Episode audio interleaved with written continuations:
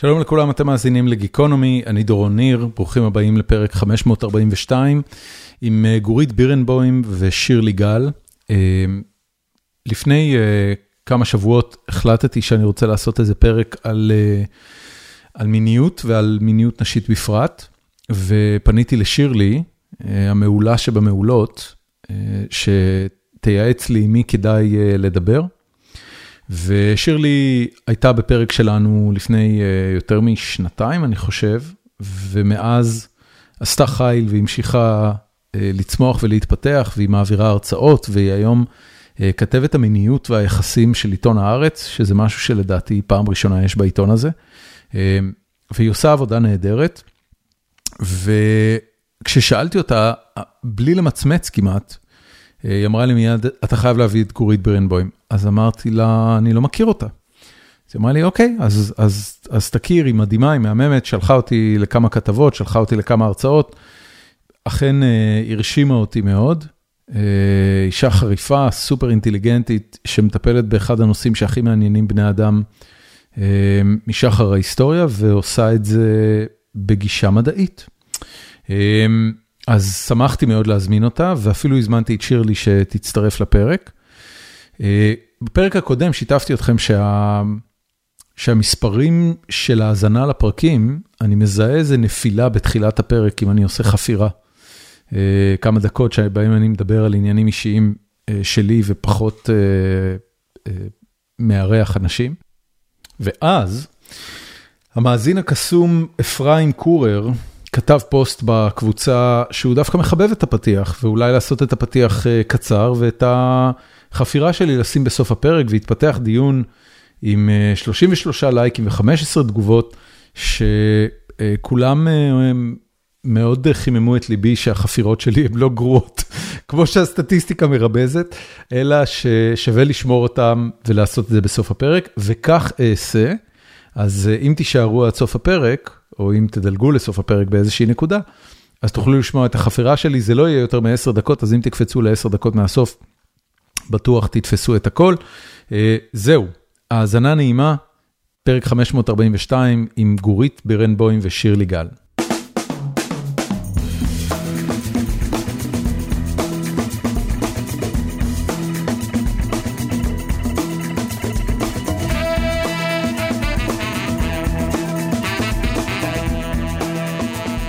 שלום רב גורית.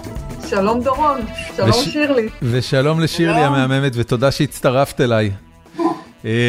גורית, אני רוצה להתחיל ממשהו שהוא, את יודעת, ביליתי את היומיים האחרונים בלקרוא ולצפות בהרבה תוכן ש... שקשור אלייך, ואחד הדברים שהיו נורא קונסיסטנטיים, גם גם בווידאו קליפ שהקלטתי מהארץ, פחות בהרצאת TED, אבל אבל בכל כתבה למעשה שאת קשורה אליה, שזה נורא מעצבן את הקהל. התגובות הן הן הן ממש מתקוממות. ב, ב, ב, בווידאו קליפ של הארץ על זה שנשים צריכות לא לקחת גלולות כשהן בוחרות את הבן זוג שלהם, שנדבר תכף על המחקר הזה. תגובות נזעמות מנשים על איך מרדדים אותם לסטריאוטיפים ואיך מדברים עליהם בהכללות ומגברים שאת נותנת לגיטימציה לאנשים ולנשים לבגוד בגברים שלהם וכאילו פשוט כל כל אחד לוקח את הדברים האלה למקומות הכי הכי הכי עוינים שהם מסוגלים ורציתי לשאול אותך קודם כל למה זה קורה? למה הדבר הזה, למה ההתעסקות בכלל בניסיון לחקור מיניות מוציא מקוראים כאלה אמוציות? אני אשאל אותך, האם אתה חושב שהאמוציות שאתה התרשמת מהן יותר קיצוניות מאשר אמוציות שעולות אצל טוקבקיסטים אחרים? כי הרושם הכללי שלי שטוקבקיסטים מוצאים את כל מרירתם באופן כללי, שירלי בטח תגבה אותי, אבל זה לא רק בכתבות על סקס. זו נטייה מאוד ברורה. קודם כל, זו שאלה מאוד טובה. אני חושב שלא ציפיתי לזה, כי התוכן שמופיע בכתבות ובהרצאות ובווידאו קליפים שאת משתתפת בהם, לא אמור להניב כאלה התנגדויות עזות. זאת אומרת, זה הזכיר פוליטיקה. זה היה ממש כאילו ימין, שמאל, אה, פה, פה, פה, פה, כאילו ממש מלחמה. ואמרתי, אוקיי, חבר'ה, זה לייפסטייל, כאילו, זה לא... אה, זה מה שניסיתי להבין, כאילו, למה... למה משהו של, ש, שבסופו של דבר כל מטרתו לשפר חיים של אנשים, הופך לזירת עימות כל כך קשה עם הטוקבקיסטים? זה, זה העניין. Uh, אני חושבת שסקס באופן כללי הוא נושא מאוד uh, טעון. לכאורה זה אמור להיות, אמורה להיות uh, פעילות uh, בסיסית, מהנה, uh, שבלעדיה המין האנושי ומינים אחרים לא היו מגיעים עד הלום. אה, ועדיין היא מעוררת אצל אנשים הרבה רגשות מעורבים, אה, שכוללים אשמה, בושה, גועל, אה, תסכולים, וזה משהו שחוויתי וראיתי בשלב מאוד מוקדם של הקריירה שלי והדהים אותי. כמה אנשים חקרת את זה פעם? מתחבטים, סובלים מערוץ שאמור להיות ערוץ הכיף, הכיף של החיים, טעם החיים, לא? כן. בשבילי זה תמיד היה טעם החיים. בין היתר, לא רק, אבל... אה, שיר, זה, שירלי זה... אותי. אז, אז התדהמה שלי, אני שותפה, זה לא שאני מאוד מתפלאת, אני פשוט שטוקבקיסטים אה, באופן כללי, זו זירה, טוקבקיות זו זירה מאוד טעונה, אבל יש לזה סיבות אחרות. תחת מעטה האנונימיות אנשים מרשים לעצמם להיות מאוד אלימים ולתעל את האגרסיות שלהם, כמו בכביש, שאתה מאחורי מכונית, מסיבות אחרות אתה מצליח אה, לרסס אנשים אחרים בצורה שלא היית מעז פנים אל פנים. אבל על זה מתווסף כל הנושא של הטעינות של הזירה המינית. ולמה זה אה, כזה טעון עבור, אה, עבור קוראים?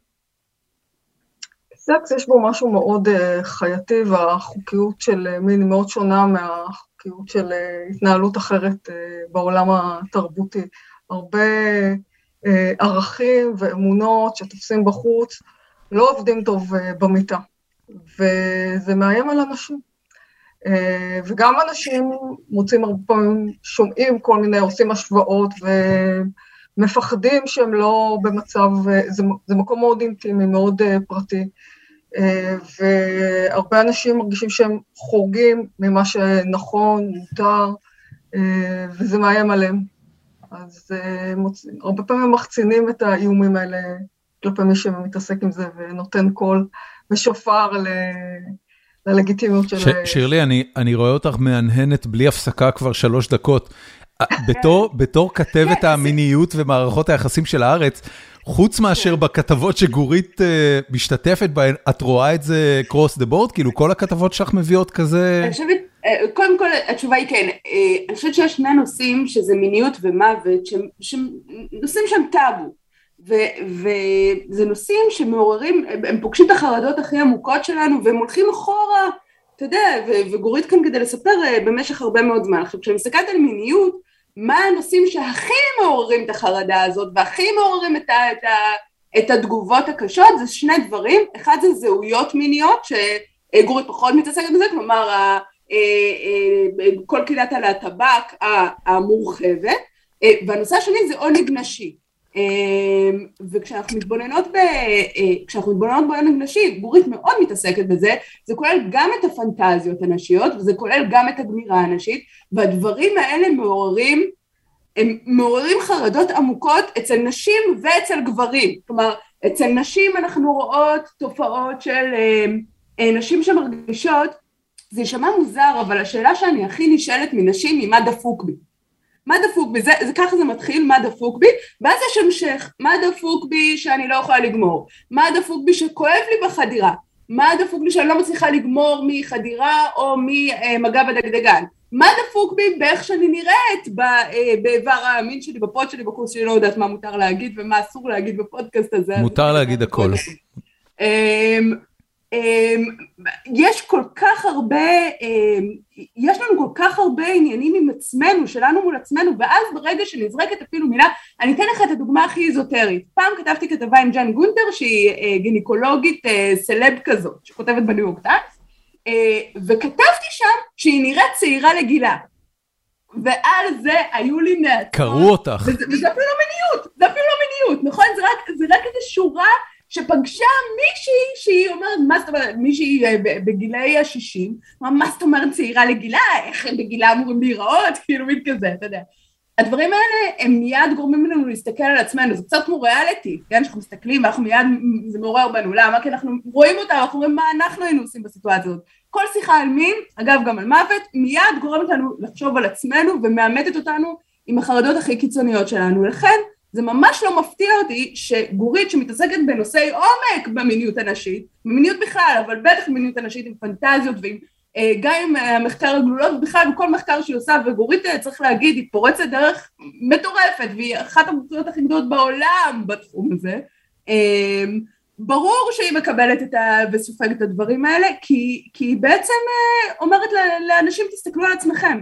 והיא מיד שולחת אותם, אתה יודע, כשאני מסתכלת נגיד על פוליטיקה אפילו, אני רואה שם תגובות פחות חריפות. כי אני אומרת, אוקיי, אז סילמן היום התפטרה, מחר יבוא מישהו אחר. זה לא נוגע לאנשים בקישקה?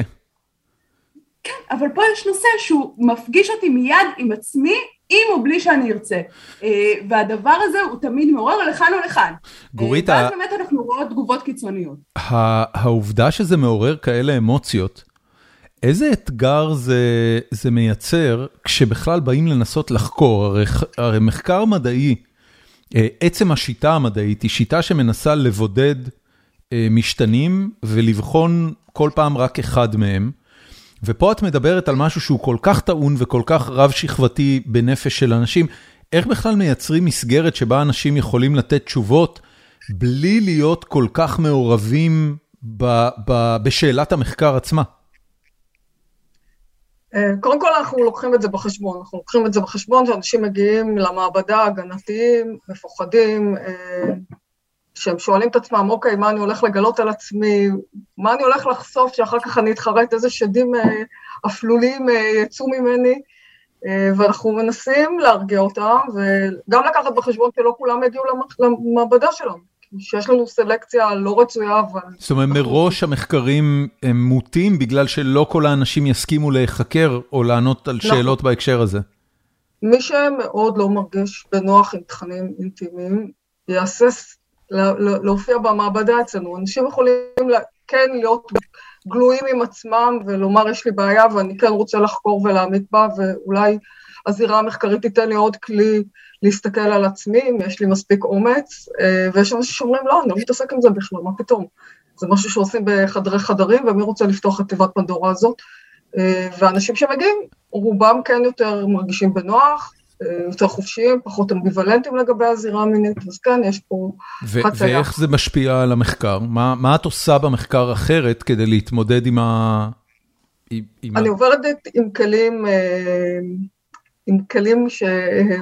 עם כלים אה, מרובים שמעקפים חלק מההגנות, כלים שנקראים אה, סמויים, כמו הכנסה של אה, תכנים באופן לא מודע לאנשים, בלי שהם יודעים בעצם מה הם חווים ומה הם רואים, אני יכולה להפעיל את המערכת המינית אצלך, אתה תשב מול המחשב, תבצע איזושהי מטלה אה, פשוטה, תמימה, לא תעלה בדעתך שכרגע אתה צופה בכל מיני אה, תמונות של אה, סקס, ואני מפעילה בזמן שאתה יושב מול המחשב. את יכולה לתת דוגמה ספציפית? מניפולציה שעובדת עליך ברמה לא מודעת, והתגובה שלך בצורה הזאת היא יותר אוטומטית ונטולת הגנות. אני מאגפת את ההגנות, אני חודרת את ה... תני לי דוגמה לאיך הדבר הזה בא לידי ביטוי במחקר.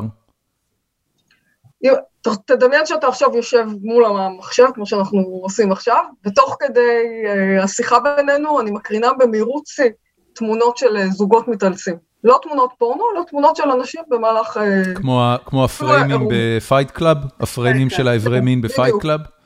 אוקיי, זאת אומרת... ואין לך מושג בכלל שזה מוצג, אתה לא רואה לך שום הבזקים, ואנחנו יודעים למסך את זה בצורה אה, מושלמת, ועדיין המוח שלך כן קולט, ויש לנו עדויות שהמוח שלך כן קולט את המידע הזה בלי שאתה תהיה מודע, אני יכולה להראות לך את התמונות אחרי הניסוי באופן גלוי, ולשאול אותך אם התמונות האלה נראות לך מוכרות, ואתה תאמר ש... זו פעם ראשונה שאתה צופה בהן, אה, ועדיין הן תתפעלנה אותך, ואתה תגיב בצורה אחרת מאדם שחזה בתמונות אבסטרקטיות של אה, ציורי אמנות. מה אנחנו בעצם, מה אנחנו בעצם לומדים מזה כשאנחנו, כש, כשה... את בעצם אומרת, יש איזושהי מערכת שהיא לא המערכת המודעת, היא לא הזיכרון, היא לא החוויה המודעת כפי שאנחנו מרגישים אותה, שאת יכולה להתכתב איתה בלי להתעסק בבן אדם, ו, ומה זה יכול לתת לך? זאת אומרת, מה, מה העובדה שאת מראה לי תמונות אה, של, של זוגות מתעלסים ואני לא מודע לזה, מה זה מאפשר לך מבחינת הבדיקה? הבן אדם לא מודע למה שאני רוצה לבדוק, הוא לא יכול לחשוב מה היא רוצה לבדוק, הוא לא חושב שמין הוא בהכרח הנושא, הוא לא, לא מקשר את זה איתי כי אני לא, כי מי שמעביר את המחקר הוא לא אני אלא עוזרי מחקר והם לא מציגים את המחקר בהכרח כמחקר על אה, מיניות. אה, אז הוא לא מתעסק עם מה זה מין בשבילו, מה המשמעות של אה, מינות בחיים שלו וכל התחושות האמביוולנטיות לא מתעוררות, אז אני מקבלת תגובה אוטומטית נקייה. נטו של מה קורה כשאתה מעורר מינית ברמה הלא מודעת. האם אתה מתנהג אחרת עכשיו כשתפגוש נניח אדם זר, אטרקטיבי? מה זה יעשה לך בהשוואה כמובן לקבוצת ביקורת, שלא צפתה באותם תכנים. אני כן משווה את זה לקבוצות שמתנהלות בצורה מודעת, שעברו נניח התרמה מודעת. ומה ו... את רואה אצל, ה... אצל המודעת? אני רואה תגובות מאוד דומות דרך אגב. אה, את אומרת, הם לא מבלפים, זה לא... אני כן רוצה ל... אה, שוב, אני אומרת לך בראש האנשים שמגיעים אליי למעבדה הם אנשים שהם פחות מאוימים ופחות חווים אה, רגשות אמביוולנטיים כלפי מיניות, אז אני חושבת שהנושא של הגנתיות אצלנו פחות בעייתי. ואת לוקחת בחשבון שיש נניח עוד שליש או חצי באוכלוסייה שאצלה זה יתנהל אחרת, אבל הם פשוט לא הגיעו אלייך למעבדה? זו שאלה שאנחנו תמיד אה, שואלים את עצמנו, האם הדפוסים שמתגלים אצלנו במעבדה ניתנים להכללה על יתר האנשים, על אה, אנשים אה, נניח יותר מבוגרים, או אנשים שהם חווים תחושות קשות כלפי מין, או שיש להם ניסיון טראומטי בזירה הזאת, וכן, אין לי תשובה חד משמעית לזה. זה נשאר אה, בגדר שאלה. מה שלא יודעים, לא, לא יודעים. בודק, אני לא סוציולוגית, אני לא בודקת שכיחויות של תופעות, אני בודקת קשרים והשפעות בין אה, אה, משתנים. את יודעת, אני, אני בתוך, בתוך הרבה תגובות שיש לתוכן שלך, למחקרים שלך, יש הרבה דיבור על, על ה... על הר... לא רדידות, אבל, אבל השטחה או, או קליק ביתיות של כל הנושאים של, של uh, uh, פסיכולוגיה התנהגותית ושל חקר מיניות. חטפנו על, על הדבר הזה מלא ריקושטים כשדוקטור uh, לירז מרגלית התאר, התארחה אצלנו לפני uh, uh, כמה פרקים. ואני רוצה לשאול אותך בעניין הזה, uh, את יודעת, ראיתי את אותו וידאו קליפ שבו דיברת על המחקר, שעדיף שנשים לא יהיו על גלולות כשהן בוחרות את, בוט, את, בית, את בן הזוג העתידי שלהן. ו, וזה תמיד מתחיל מהכותרת, העסק תמיד מתחיל מהכותרת, והכותרת היא כותרת נורא, נורא דרמטית, נורא כוללנית, אה, משטיחה את המציאות, one rule fits everyone אה, וכולי. ומתחת לדבר הזה יש באמת את המחקר שהלכתי למאמר וקראתי אותו, והוא הרבה יותר מסויג, הוא הרבה יותר עדין, הוא הרבה יותר מדעי. אה, הוא אומר במה הייתה רמת מובהקות גבוהה ובמה רמת מובהקות פחות גבוהה וכולי, זאת אומרת, הוא, הוא, הוא כן ניגש לדבר הזה בחרדת הקודש, שבה מדענים ניגשים למשהו שהם רוצים להתחיל להגיד, אבל לא בטוחים בו עדיין ב-100%, רק זה, זה התוצאות של המחקר. איך את מרגישה עם המעבר הזה ממחקר שאת בטח משקיעה בו חודשים ושנים, לוידאו קליפ של, של עיתון הארץ, שנים, לוידאו קליפ של עיתון הארץ, שבו העסק מושטח, ויאללה חבר'ה, הכל בשקל, מי רוצה זוגיות, אל תיקחו גלולות, יאללה, next, ועכשיו מתכון אה, עוגה לשבת. יש trade-off, ואני מודעת ל trade-off הזה, ויש לי שתי אפשרויות, או להישאר במגדל השן ולהסתגר שם, ולא להגיע לציבור הרחב עם מידע שהוא מאוד משמעותי לרווחה הנפשית ולאושר שלהם, אה, או לנסות אה, לבצע כן את הקפיצה הזאת ולהנגיש חומר שהוא מאוד מורכב ומסויג, כמו שאתה אומר, ומתקיים לא עבור כולם ובתנאים מסוימים, בלבד, אה, עם כל המגבלות, ואת כל המורכבות הזאת אני לא יכולה להעביר בכתבות בתקשורת, ותמיד יש הפניות למחקר המקורי למי שרוצה להתעמק יותר. אף אחד לא מתעמק, את יודעת את זה. אני יודעת את זה, אבל אני כן מנסה לדייק עד כמה שניתן ולא לתת מסרים שהם כותבים,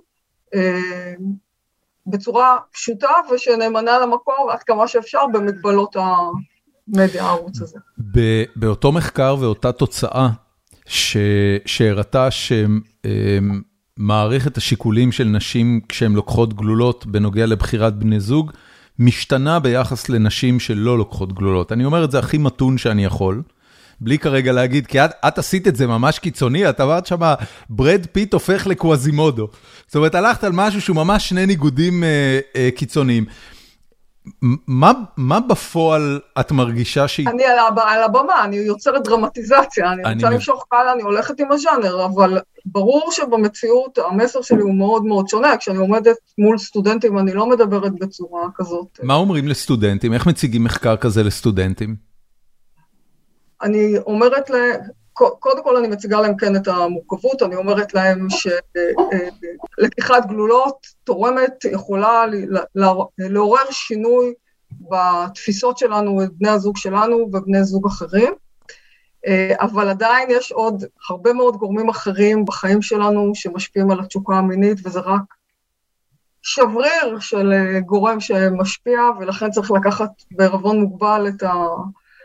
מסר הדרמטי, וברור שלשימוש בגלולה יש המון המון יתרונות ואנחנו לא רוצים לחזור אחורה לימי הביניים, וכל אחד יעשה את השיקולים שלו כשהוא מחליט, עומד בפני החלטה הרת גורל כזאת, באיזה אמצעי מניעה להשתמש ומתי, אני גם לא נגד גלולות באופן גורף כמובן, אני חושבת שכמו שאמרתי, יש להם הרבה יתרונות כשמשווים לאמצעי מניעה אחרים, תלוי, בב...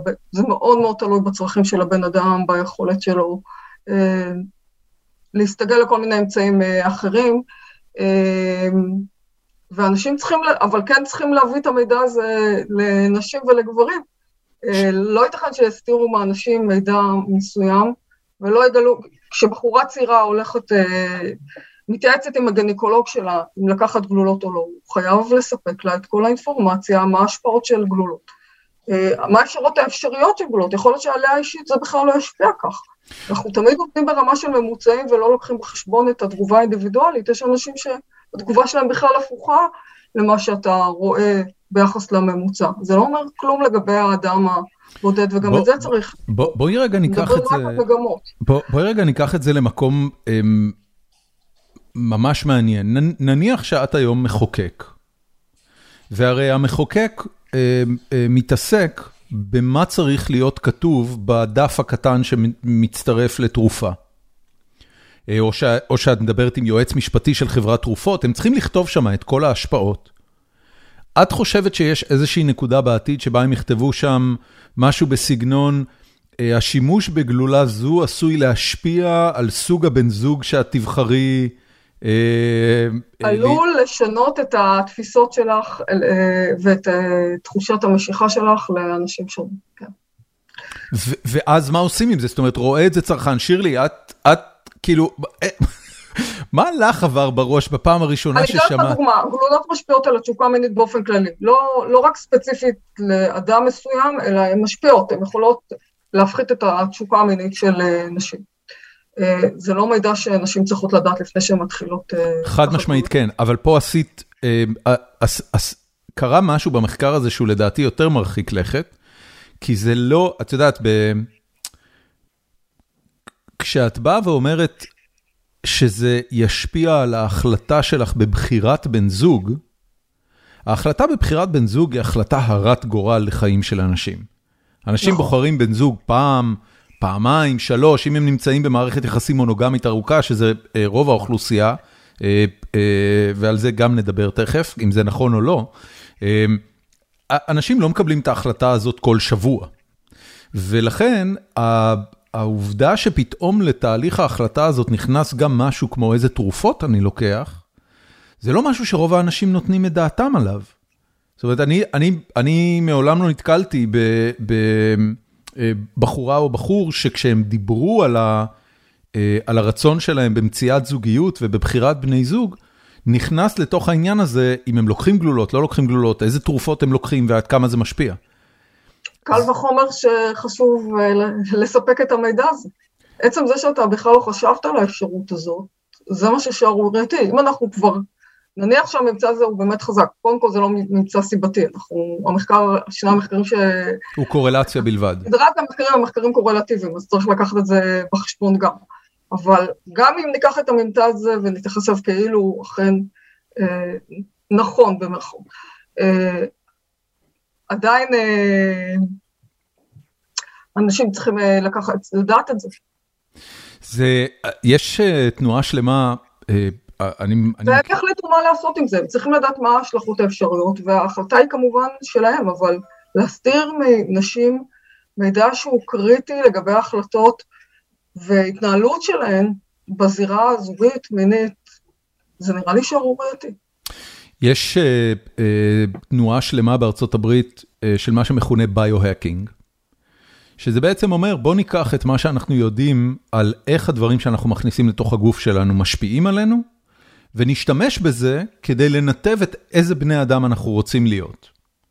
ואחד המקומות שאני באופן אישי נתקלתי בזה זה סביב קטוגניה, קטוגניה, אה, תזונה שהופכת להיות מבוססת שומן וחלבון, ו, ודלה מאוד מאוד מאוד בפחמימות, מפעילה אה, את מערכת ייצור הקטונים בכבד, ו...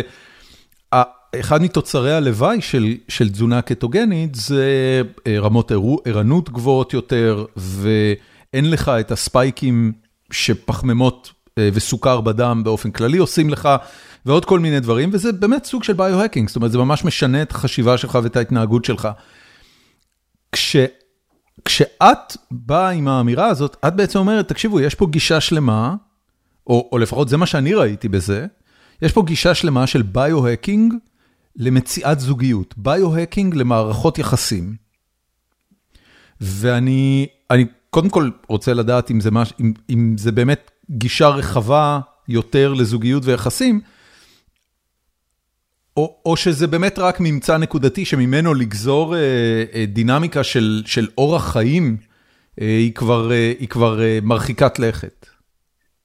אה, אני לא חשבתי על זה במונחים רחבים כאלו, אני חשבתי על זה בתור ממצא נקודתי ברמת העיקרון, שאנשים צריכים לדעת מהם ההשלכות של כל מה שהם מכניסים לתוך הגוף שלהם, ושזה לא נכון להסתיר מאנשים לפני שהם באים להחליט החלטות. אני חושבת שההמלצה במקרה הזה היא גם uh, מתלכדת עם ההתנהלות הנכונה מבחינת בריאות הפרט, כי בהתחלה כשאתה רק מכיר אה, בן זוג ואתה עוד לא בטוח אם זה הבן אדם שאתה קושר איתו את אה, השנים הבאות, אתה יכול, אתה גם מחליף כמה פרטנרים עד שאתה מתביית על בן אדם מסוים, ובשלב הזה עדיף אה, להשתמש גם באמצעי מניעה שמונע מחלות מין, נכון, הידבקות במחלות מין. אז גלולות, זאת אומרת לא להסתפק בגלולות. בשלב הזה יכולות להיות לחכות לך במדף, עד שתחליט ש... את, זה הבן אדם שאתה עכשיו uh, מחליט לצאת קבוע איתו, לא משנה לך כמה זמן. כן. אבל בתקופה הזו שבה אתה עדיין לא מתביית על מישהו, עדיף לך בכל מקרה להשתמש גם בקונדומים, נכון? כדי לא, לי, כדי לא להידבק. אז קונדומים, uh, יש להם שתי uh, השלכות, גם מניעת הריון וגם, uh, וגם הן uh, מונעות מהידבקויות במחלות מין. שירלי, אני, אני היחיד. בשלב הזה השימוש בגלולה מיותר.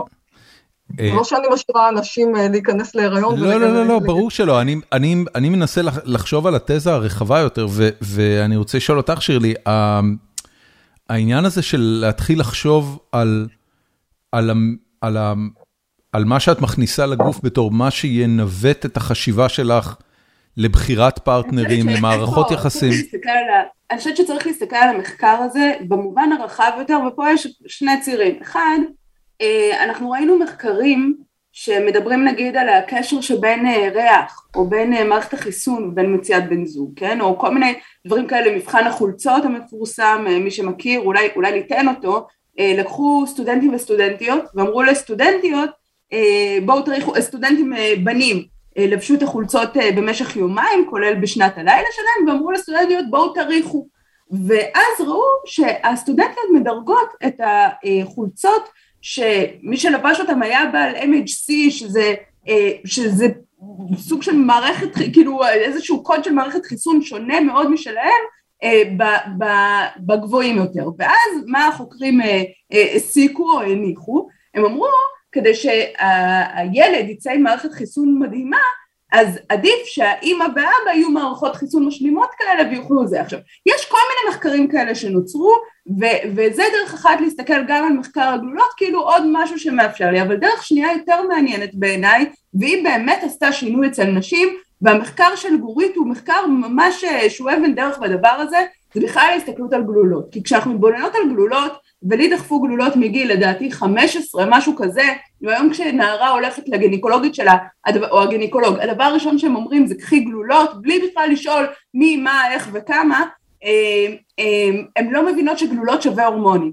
עכשיו, הורמונים זה דבר שצריך להבין את המשמעות שלו, זה לא רק קשור לבחירת בן זוג, זה קשור גם לזה שלדוגמה, אה, הרבה פעמים נשים שלוקחות גלולות, וזה מחקר שהיום מתהווה אה, בבית חולים הדסה, עד כמה שאני יודעת, אה, קרום הבתולים שלהם הופך עבה יותר. כן, זה, זה עכשיו כאילו איזה, איזה מחקר כזה שקורה, שאנחנו עוד לא יודעים את ה... גלולות גורמות לקרום בתולים להתקבות? אנחנו יודעים שיש קשר בין לקיחת גלולות ופגיניזמוס, לדוגמה. לדוגמה. מה, מה זה וגיניזמוס? אה, אה, קושי ב... כאילו כאבים, כאבים באיבר מין. אוקיי. אה, אה, אנחנו יודעות שיש קשר בין לקיחת גלולות וירידה בחשק המיני, אנחנו יודעות את זה, כן. אנחנו יודעות את זה. עכשיו הדברים האלה ובנוסף למחקר של גורית שהוא עוד מחקר שבא ומדבר על השפעות הגלולות היום נשים לא יודעות אותם כי כשהן מגיעות לרופא שלהם או לרופאה שלהם הדבר הראשון שאומרים להם זה קחו גלולות. עכשיו גם אני לא יוצאת נגד גלולות. אני בעד בדיוק כמו מה שגורית אומרת שנשים צריכות לדעת מה הן מכניסות לגוף הן מכניסות לגוף הורמונים נקודה זה גלולות שווה הורמונים, וברגע שאנחנו נתחיל להפנים את זה, ולהורמונים יש השלכות, אז אנחנו נוכל לקבל בחירות יותר מושכלות עם, עם החיים שלנו. האם אני לא אקח גלולות כי זה משבש לי את, ה, את ההסתכלות שלי על בן בת הזוג עתידיים וזה, לא, כאילו זה, זה לא מה שישפיע לי על הזה, אבל זה, פלוס זה שאני יודעת שזה עלול להשפיע לי על החשק המיני, פלוס זה שאני יודעת שזה עלול להשפיע לי על התיאבון, לדוגמה, כן, נשים שלוקחות גלולות, הרבה פעמים משמינות, מורידות וזה, על מצבי הרוח, כי זה הורמונים, על כל הדבר הזה, אני ירדתי מגלולות בגיל 27, משהו כזה, וזה עשה לי רק טוב בחיים. זה, זה הפסקת לקחת גלולות בעקבות, אה, בעקבות, זאת אומרת, בעקבות זה שלמדת? אני ירדתי מגלולות, כי אני ראיתי את ההשפעות שזה עושה לי על אור הפנים ועל המשקל ועל מצבי הרוח ועל כל הדבר הזה, ומהרגע שירדתי מגלולות, אני באופן אישי, שיר לי אין שווה אחד, בן אדם מאושר יותר. האם אני אומרת לכל האנשים גורף לרדת מגלולות? בוודאי שלא. אם כן. נמצאות בקשר ארוך טווח עם מישהו שהן אוהבות אותו והן רוצות את זה והן לא רוצות להיות קודמים, אחלה, אבל שידעו לפחות מה זה אומר. כן. שידעו מה ההשלכות על הגוף, ההשלכות האפשריות. מה הם יעשו? שיעשו מה שהן רוצות, אבל שידעו, שיעשו את זה מתוך ידע. כן. הקצה השני זה, זה מתייחס לכתבה יותר מאוחרת שלך, שסקרה את ההשפעות של הורמונים כן. בגיל המעבר וצפונה. גם פה שוררת בורות מטורפת אה, אפילו, בציבור. אפילו יותר גדולה. גם בקרב רופאים שאמורים להיות אה, מתמחים בנושא של אה, נשיות וגניקולוגיה, ואנשים מקבלים הנחיות סותרות ומטעות שקשורות לבריאות שלהם, לאורח החיים, לאיכות של החיים, לתוחלת החיים ולתפקודים. מגוונים ביותר. מה, מה הם מקורות ידע, את יודעת, אני, אני לגמרי מבין את זה ש... זה לא נושא שאני מניח, אפילו בעלי מקצוע, אפילו רופאים, מתעסקים יותר מדי בידע החדש, בטח לא בהשפעות הפסיכולוגיות שלו. איפה בכל זאת אפשר לקרוא? מי, מה הם מקורות הידע שהיום נערה או אישה בשנות ה... את יודעת, מ-10 ועד 40 רוצה, רוצה לדעת מה באמת המידע העדכני ביותר, איפה היא יכולה לצרוך את זה? בגלל זה אנחנו מגיעים לתקשורת בסופו של דבר, ואם מישהי רוצה לדעת מה קורה עם גלולות, אני מניחה שהיא לא תזכור את המאמרים המקוריים כמו שאתה עשית, כי זה יותר מדי מורכב ומסובך, ואנשים לא הולכים להטריח את עצמם, וזה גם לא כתוב בצורה תקשורתית. ולכן, בדיוק בשביל זה יש פלטפורמה שהיא יותר ידידותית למשתמש ויותר זמינה ונגישה לה, שלא עשת את זה בצורה יותר ברורה. כן. ועושה את השירות הזה לציבור, זו בדיוק הסיבה שאני אה, עושה, מבצעת את הגשר הזה ואת הגישור בין אה, מגדל השן לפנייה לציבור הרחב, ונותנת לציבור מידע שהוא לדעתי קריטי להתנהלות שלו. איך, אה, איך רופאים מקבלים את זה? אני לא שמעתי, לא קיבלתי ריקושטים מרופאים. אוקיי. זה לא אומר שהם אוהבים או לא אוהבים, אין לי מושג. כן. שירלי, מה, מהניסיון שלך, איך, איך רופאים, אני אגיד רופאים קונבנציונליים, מתמודדים עם גילויים חדשים כאלה, גם על השפעות... ש...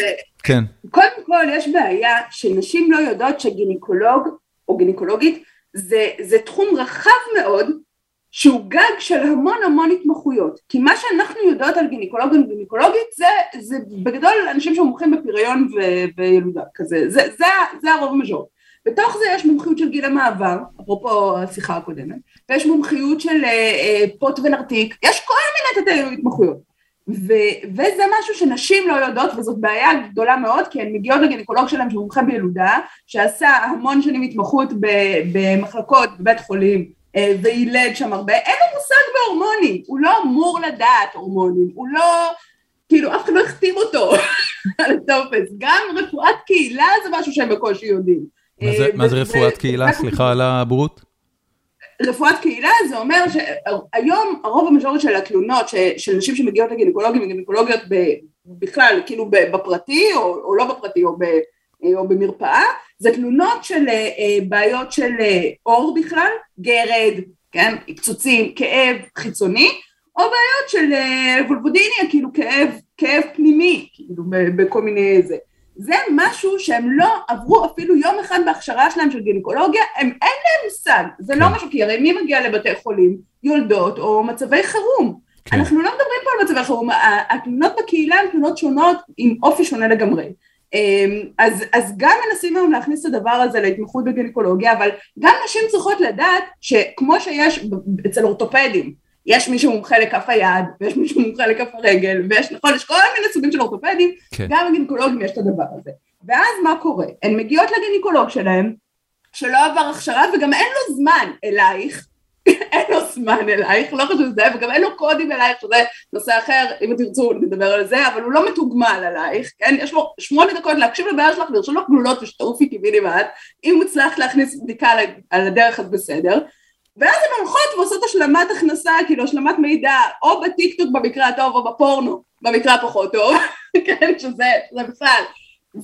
והיום אין, אין אה, מידע על הדבר הזה. איך אה, רופאים אה, מקבלים את הכתבות? רוב הרופאים ממש שמחים שיש סוף סוף כתבות שמתייחסות ברצינות, אה, לפחות ממה שאני מקבלת, כן? כתבות שמתייחסות ברצינות לנושאים האלה, כי גם הם קוראים עיתונים. בסוף. כן. גם רופאים קוראים עיתונים, וגם רופאים מתעדכנים על המחקר של גורית לא דרך uh, פאמד, אלא דרך uh, הארץ. אז, uh, אז אני חושבת שזה צריך לשמח אותם, מה שאני מקבלת רופאים שמחים, הם לא אוהבים את הביקורת, אבל הביקורת היא לא עליהם, הביקורת היא על השיטה, אז אני חושבת ש, שאפשר להסכים שהשיטה קצת... Uh, אולי הם גם לא אוהבים לא את, ה, את הערעור על הסמכות, כי יש פה ערעור מובהק על סמכות. אני לא חושבת. אני לא חושבת שיש פה ערעור על סמכות, אני חושבת שיש פה אה, פשוט אה, מקצוע בהתהוות, רפואה מערבית בכלל היא מקצוע בהתהוות, כן? אין, אה, אין איזה, אה, פעם דיברתי עם אה, פרופסור אחינום לב שגיא ואמרה לי תקשיבי, אין איזה ספר שקבור במצדה עם כל הפתרונות ועם כל הדברים שאנחנו שולפים אותו ורואים בו את הזה, נכון? זה לא, זה לא עובד ככה. מישהו כן. החליט באיזשהו שלב שיש מקצוע כזה שקוראים לו גניקולוגיה, אז נוצרה התמחות שקוראים לו גניקולוגיה, ואז מישהו החליט שיש מקום לדבר על מחלות עור בפרוט ספציפית, אז נוצרה התמחות כזאת. הדבר הזה הוא כאילו מין אירוע מתגלגל כזה. כן. Uh, לכן להגיד שזה ערעור על הסמכות, אני לא חושבת שזו הסתכלות נכונה, ואני גם לא חושבת שלהרבה אנשים יש אותה.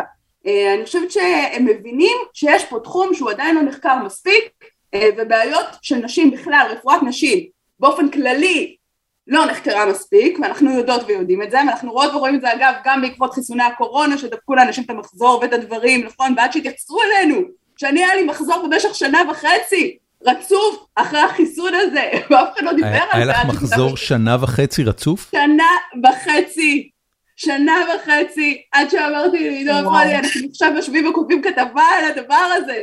ומישהו במשרד הבריאות התעורר, ואז גם היה בניו יורק טיימס שהעלו את זה, לא בגללנו, כן, כאילו בלי קשר, גם שם. מה, מה, אוקיי. אה, בקיצור, התחום הזה... לבושתי, רגע, רגע, לא, לא, לא, שנייה, אני חייב רגע לעצור על הדבר הזה. מה גילו? זאת אומרת, כבר התפרסם משהו שקשור אה, להשפעות של... קודם כל אצל המון המון נשים זה עשה שיבושים במחזור, חיסון כן. הקורונה, גילו שיש אה, אה, קשר בין מערכת החיסון ובין, ובין המחזור החודשי, אמרו שזה לא פוגע בפריון, אני איני רופאה, אני עדיין לא הבנתי מה קרה שם, אני עשיתי את כל שלושת החיסונים כי אני רוצה להיכנס למקומות, ובוא נקווה, בוא נקווה לטוב, וואו. כן. מה, מה זה אומר שנה וחצי מחזור? זה אומר דם, דם, כאילו, כמה דם יש בגוף? ו- בסוף והלכתי נגמר הדם. לגינקולוגית ועוד גינקולוגית ועוד גינקולוגית, וכולם אמרו לי, נו, אז מה את רוצה שנעשה? oh my God. כן, ו- ואני עוד בן אדם עם גישה לגינקולוגית. בקיצור, מה שאני רוצה להגיד פה מכל הסיפור הזה, זה שרפואת נשים היא לא איזה תחום אה, שהוא יותר מדי וזה, אבל גם אי אפשר לבוא בתלונות, כי אם את רוצה, את יכולה ללכת ללמוד רפואת נשים, נכון? ולהיות רופאה, כן? זה- הם עושים מה שהם יכולים, הם לא עושים לנו דווקא. אה, אבל אני גם לא חושבת שיש איזה אנרגיות אה, רעות סביב הדבר הזה, להפך, הם שמחים שיש כתבות אה, אה, שמדברות על הדברים ואומרות אותם כמו שהם, ו... אני חושבת שזה גורית, בסוף רק איך- מקדם איך, את אה, כולם. איך, איך הגעת, תתארי לי את הרגע שבו, אמ, שבו החלטת עם, עצמ, עם עצמך שזה תחום המחקר שאת רוצה ללכת אליו. אה, זה היה בנ- בנקודה שבה הייתי צריכה להחליט אה, מהו נושא הדוקטורט שלי. אה, ש, שאיפה בהתחלה היית? בכלל חשבתי שאני אהיה מהנדסת גנטית, אה, אהבתי את כל מה שקשור לביולוגיה ומניפולציות. סטם סלס, ביולוגיה. מולקולרית? והתחלתי ללמוד ביולוגיה, לא הצלחתי לדמיין את החיים שלי בתוך מעבדה עם מבחנות, ו... ואז שאלתי את עצמי, מה, מה, מה באמת מעסיק אותי? והבנתי שאנשים, אנשים זה הדבר שהכי מעניין אותי, אינטראקציות בין אנשים, וכך אה, חרגתי לעולם הפסיכולוגיה, ויש לי תואר ראשון גם בפסיכולוגיה וגם בביולוגיה. סיימתי גם את התואר בביולוגיה, ב- באיזה וכשסיימתי גיל תואר היית ראשון- כשעשית את המעבר הזה? איפה הייתי? באיזה גיל? כן, הייתי בת, אה, בת 20. הבנתי.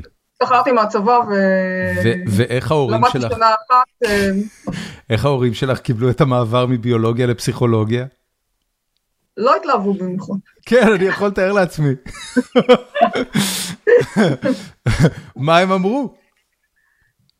אה, מכירים אותי, הם יודעים שאני עושה מה שאני רוצה כבר מגיל אה, מאוד מאוד צעיר. אני שינתי את השם שלי בגיל שנה פלוס, אז אה, כבר רגילים לבת שינית. את השם שלך? כן, ממה? מאלישבע. נולדת אלישבע. ושינית לגורית. כן. אורייט. שירלי, את יודעת את זה?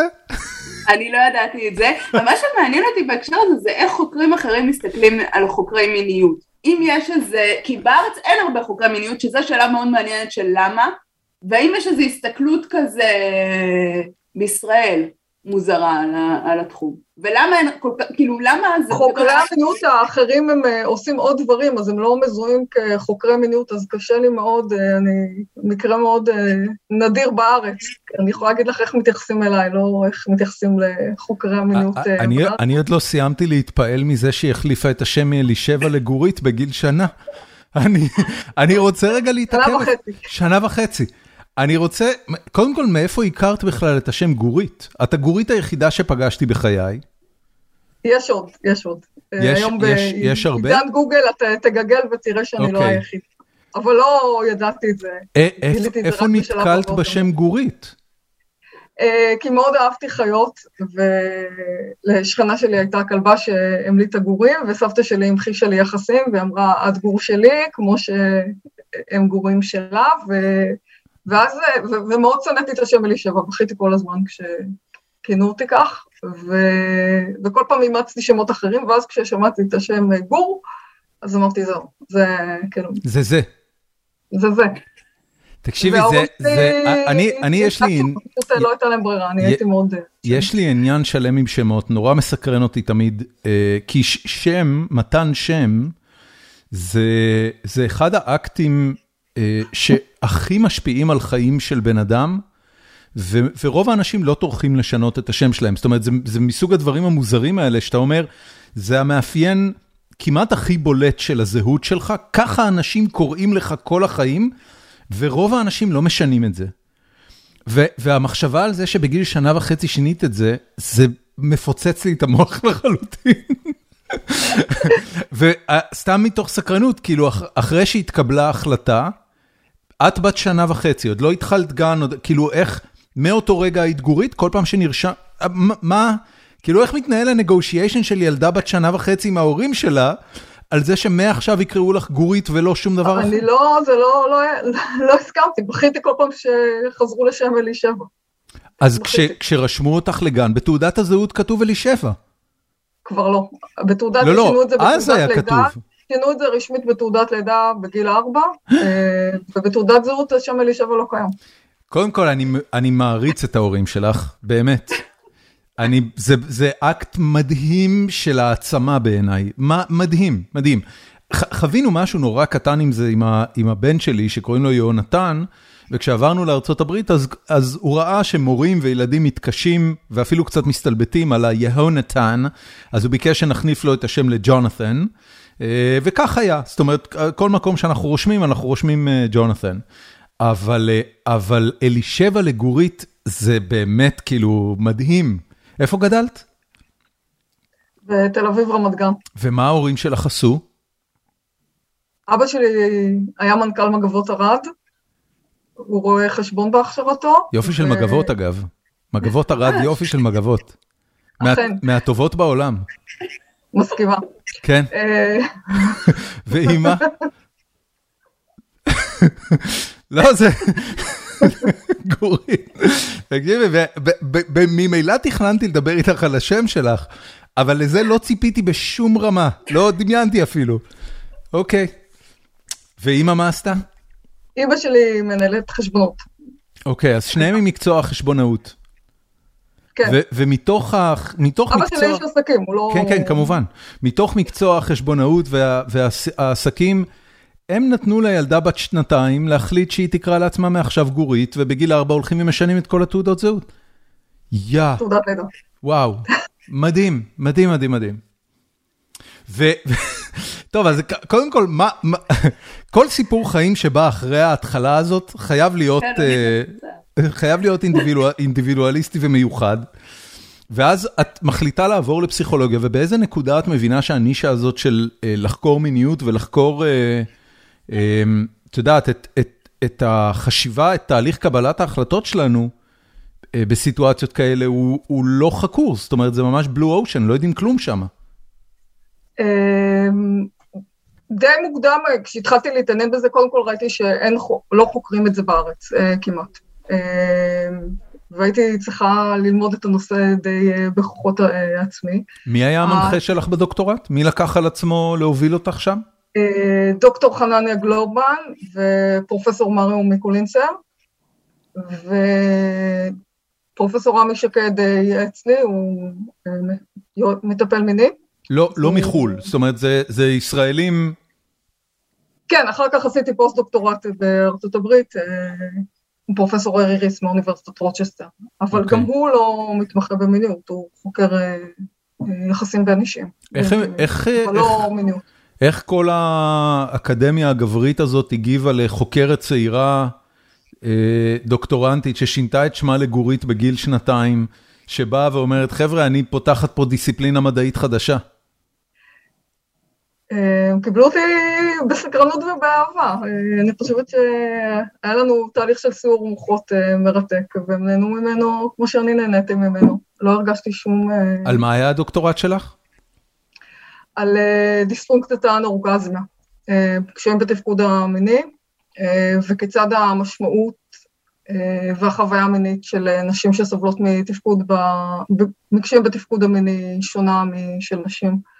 אה, שלא סובלות מהבעיה הזאת, ומחוויה של אה, גברים. חתיכת דוקטורט. אה, כן. כמה שנים זה לקח? די הרבה, כי באמצע ילדתי, ו... כן. עבדתי בעוד כל מיני משרות, ו... מה גילית? או, זה כבר מלפני... את לא זוכרת? אתה לוקח אותי אחורה במנהרת הזמן. אה, אה, מיפיתי את המשמעויות של שנשים באופן כללי, לאו דווקא נשים שסובלות מקשיים בתפקוד המיני מעניקות למין, וגם נשים וגם גברים. מה, מה זה סקס בשבילך? זה נשמע, זו נשמעת שאלה מאוד פשוטה ובנאלית, מה זה סקס בשבילנו? כלי לערוץ לאהבת ילדים לעולם, אולי זה נשמע כמו דוקטורט של 2,500 עמודים.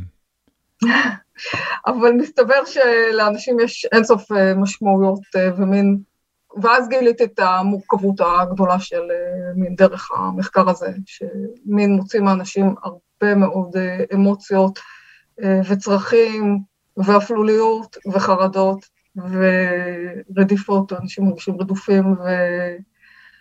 וזה הכל חוץ מסקס. כן.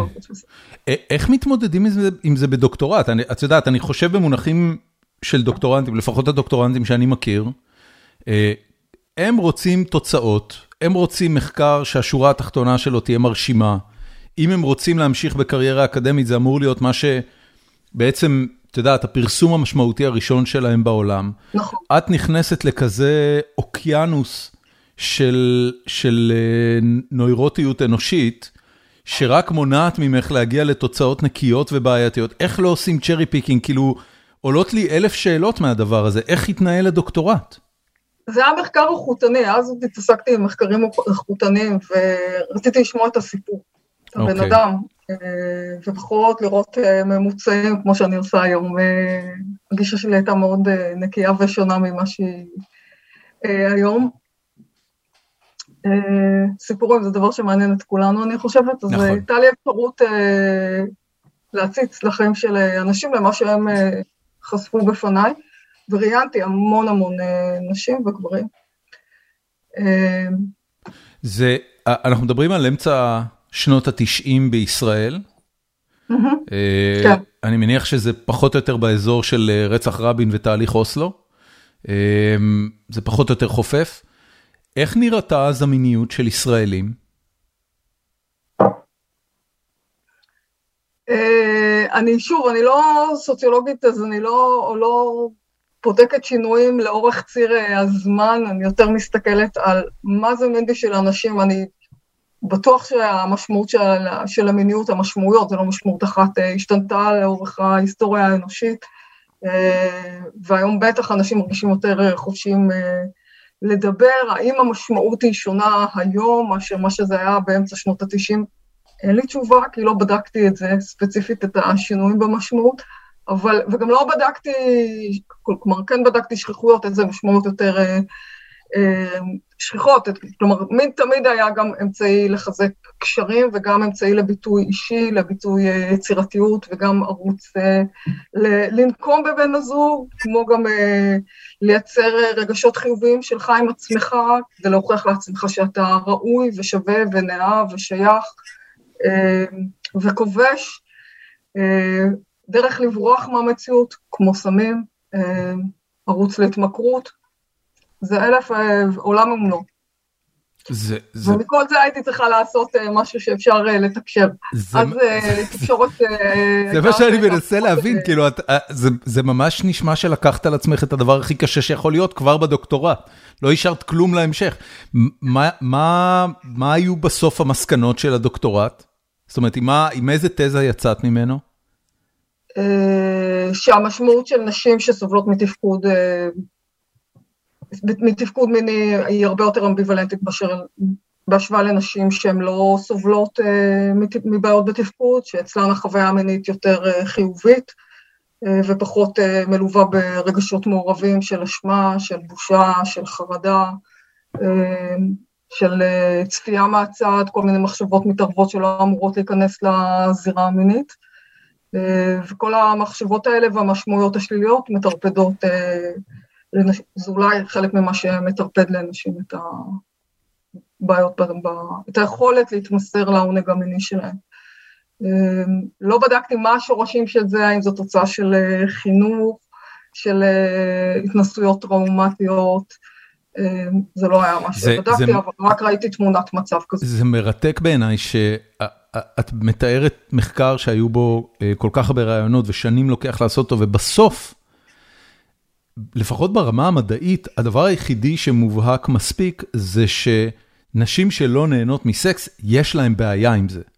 או, או משהו בסגנון הזה. ורק זה כשלעצמו, כדי להוכיח אותו בצורה מדעית, או כדי להדגים אותו בצורה מדעית, צריך שנים של מחקר, כי זה לא טריוויאלי. זאת אומרת, אתה לא יכול להגיד את זה סתם ככה. כן, אתה גם רוצה להבין מה בדיוק עובר לנשים בערוץ הזה, אה, שמפריע להן ליהנות ולהתמסר. אה, ואז אתה מקבל איזה מין הצצה, כאילו אשתה חושפת בפניי מה קורה לה במיטה, שלא מאפשר לה לתפקד שם כמו שצריך וליהנות מפעולה שהיא כל כך חייתית ובסיסית. זה מעורר, זה, זה מעורר, אה, זה מעורר רחמים כשאת, כשאת עושה את הרעיונות האלה? רחמים לא, אולי חמלה. חמלה. כן, אני רוצה לעזור לאנשים, אני רוצה שהם יצליחו למצות את הפוטנציאל שגלום בהם ולגלות עולם חדש, שהן חוסמות את עצמן, או שהנסיבות של החיים שלהם, החינוך, התנסויות אה, שליליות מעבר, אה, כל מיני אה, אמונות לא נכונות שהן קלטו במרוצת החיים שלהם. אני מנסה כן לשחרר אותם, אני לא אשת טיפול, ויש אנשים שעושים את זה הרבה יותר טוב אה, ממני, אבל... אה, האם... ברור האם... שמצוקה אנושית זה משהו שנוגע לליבי. האם בראיונות האלה הם, הסתכלת גם על המגזרים שמתוכם אותם נשים הגיעו? או שזה משהו שאי אפשר היה... זאת אומרת, לא יכולת לקבל... יש לי נתונים על זה, כבר נתונים שאני אפילו לא יודעת איפה לאתר אותם, כי באמת זה, אתה לוקח אותי כמו שאמרתי, הרבה שנים אחורה. ממש ככה, אה, זה היה ממש לפני 30 שנה. אני התחלתי את הדוקטורט שלי בגיל 23, עשיתי דוקטורט ישיר, אז אה, אה, אז זה ככה, ממש כן. גבול 30 שנה. מה? אז אני לא, אין לי תשובה, אבל לא, לא פילחתי את זה לפי מגזרים, זה לא היה, זו לא הייתה המטרה שלי. מה הדבר הכי חדש בקטגוריה הזאת של חקר המיניות? גישה או, או לא יודע מה, או, או, או כיוון מחקרי או תגלית מהשנים האחרונות, ו, ואני כמובן לא מדבר על קורונה, ששירלי, מה שסיפרת לי פה הוא, אה, הוא מטלטל לחלוטין, ובאמת לא נושא שהיה מספיק בחדשות. אבל, אבל ברמת ההתנהגות המינית של אנשים, מה, מה נחשב כאילו ל-cutting edge בשנים האחרונות של, אה, של המחקר? אני לא יודעת, אני לא מחפשת איזה cutting edge, אה, כל אחד אה, מחוקרי המין, ויש הרבה חוקרי, להבדיל ממיעוט חוקרי המיניות אה, בארץ, יש הרבה מאוד חוקרי מין בעולם, אז כל אחד מתעסק בנישות שלו, ויש הרבה מאוד תחומים שנחקרים, כמו זהויות מיניות, העדפות. אלה תחומים שאני פחות מתעסקת. אני חיה בבועה שלי, וברור שאני קוראת גם ספרות של אחרים, אבל... אני, אני לא בטוחה שאני האדם, אה, זה נשמע מוזר, כן, אבל אה, שייתן לך מידע אמין על קאטינג אה, אדג'. כשה... אני, אני יכולה להגיד לך שאני יכולה להגיד לך מה אני חוקרת, אבל... מה את חוקרת? עכשיו אני חוקרת בגידה, זה נושא שהוא מאוד מסקרן אותי. אני מנסה... מה ההגדרה של בגידה לפי המחקר שאת עושה? טוב שאתה נוגע בזה, כי אני חושבת שאנשים שונים מגדירים בגידה בצורה מאוד... I know. ומה שאדם ברחוב יגדיר בגידה לא בהכרח מישהו ספציפי אה, יטעם את מה שאדם אחר אה, מהרחוב אה, יגדיר. אני חושבת שזה חוזה בין שני בני זוג, וכל חריגה מהחוזה כתוב או לא כתוב בין בני זוג, וכל חריגה ספציפית מהחוזה של אה, מה מותר ואסור בזירה המינית אה, רגשית. אה, את בודקת את זה, אבל רק... אנחנו מדברים על קיום של מגע מיני. אוקיי. זאת אומרת, את לא, אם נלך לפי קריטריון קלינטון, כן. זה כן sexual relations. כן. אוקיי. בגידה יכולה להיות גם רגשית כמובן, יכולה, יכולה להיות בגידה רגשית שלא מלווה באקטים מיניים, ויכולה להיות בגידה מינית שלא מלווה בתחושות אה, רגשיות אה, מעמיקות. מישהו כבר מיפה את זה? את סוגי הבגידה השונים במערכות יחסים? כן, בטח, זה משהו מחקרים ישנים. כן, אוקיי. זאת אומרת, הנושא של מהי... כן, מהי בגידה אנחנו כבר יודעים, עכשיו, מה השאלה שמעניינת אותך בעולם הזה? אה, אילו גורמים מחסנים אנשים ומגבירים. יש, אם אנחנו מסתכלים על אה, מה גורם לבן אדם, בן אדם נמצא בתוך קונפליקט, אם הוא נכנס לתוך מערכת שהוא מגדיר כמונוגמית, אז uh, הוא מחויב, לפחות לפי ההחלטה שלו ושל uh, בן הזוג, ליחסים שהם בלעדיים. Uh, אם בן אדם בוחר במערכת שהיא לא מונוגמית, ויש אחוז uh, מסוים באוכלוסייה שבוחר באלטרנטיבה, אז הוא לא, אז גידה פה היא שונה מאוד. אבל אם מתוך רוב האנשים שכן מגדירים את מערכת היחסים שלהם uh, כמונוגמית, כשבן אדם נתקל בפיתויים בדמות בן אדם אחר שאתה מושך אותו. פרט לבן הזוג, נכנס לתוך מצב של אה, קונפליקט. בין הרצון שלו לשמר את המחויבות לבן הזוג, לבין הרצון אה, ללכת אחר אה, תשוקות ליבו ותאוותיו, והוא צריך להכריע ב... בין שתי האפשרויות הללו. אז אני מסתכלת בדיוק על הנקודה הזאת, של מה גורם לך לחצות את הקו האדום שאתה הצבת לעצמך ולפעול בצורה מסוימת או אחרת. מה יגרום לך ללכת אחר התשוקות הרגיעות שלך, ומה יעצור אותך מלעשות את זה, האם אני יכולה אה, לחסן במרכאות אנשים ולעזור להם אה, לא, לא, ל, לא לחצות את הקו הזה שהם התקו לעצמם, אה, ואיך, ואילו גורמים נסיבתיים אה, מחלישים. אנחנו יכולים להסתכל על, על האישיות של הבן אדם, יש, אנחנו יודעים שיש כל מיני אה, תכונות אישיות שהופכות אותך ל... אני אומרת במרכאות שור מועד, שאתה יותר פגיע לפיתויים, פחות תיטה לעצור בזמן. יש גורמים נסיבתיים, נניח אם אתה עייף, שיכור, היית בחו"ל, אה, מה שאתה לא יודע לא כואב, כל מיני משפטים כאלה שמזמזמים לך בראש. אה, ויש נסיבות אה, של הקשר, יש נסיבות פנימיות, ואני מנסה למפות את הגורמים האלה כדי ליצור איזה מודל. כבר, כבר, הגעת ל, כבר הגעת למשהו ש, שאפשר להתחיל לדבר עליו בתור מסקנה מחקרית? כן, יש לי כל מיני, יש לנו מחקר במציאות מדומה, שבה אנחנו, זו סדרה של מחקרים עם אה, פרופסור אה, דורון פרידמן, אמ, ויעל רוזי חן, ויש עוד, אה, וקובי זוטק, יש עוד שותפים למחקר הזה, ש... בהם אנשים אה, פוגשים אה, ברמן וירטואלי, נכנסים לתוך אה, מציאות, חובשים את המשקפיים, מרכיבים את המשקפיים של המציאות המדומה ונכנסים לעולם דמיוני, לתוך בר וירטואלי, תדמיין שאתה נמצא בבר שהוא נראה בדיוק כמו בר אמיתי, ובבר הזה נמצא ברמן או ברמנית, סקסים, שמפלרטטים איתך. וזה במצב הניסוי, ובמצב של הביקורת הברמן מנהל איתך שיחה תקנית סולידית בלי שום. אוקיי. רמיזות של ואתם, עניין מיני רומטי. ואתם בודקים מי יגיב לפלירטוט עם הברמן? לא, 아, לא. אוקיי. אחר כך אתה יוצא מהסביבה הווירטואלית, ואז אתה פוגש פיתוי אמיתי, בעולם האמיתי.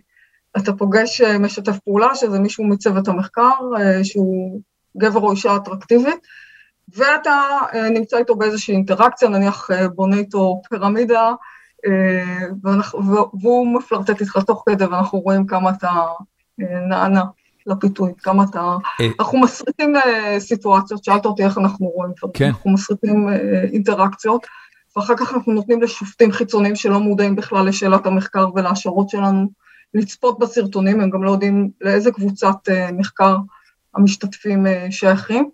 והם מקודדים רק את ביטויי התשוקה כפי שניתן לראות אותם ולכמת אותם אה, בסרט. ואנחנו רואים, זה לא שמישהו קופץ על מישהו פתאום, זה כל מיני ניואנסים של תשוקה.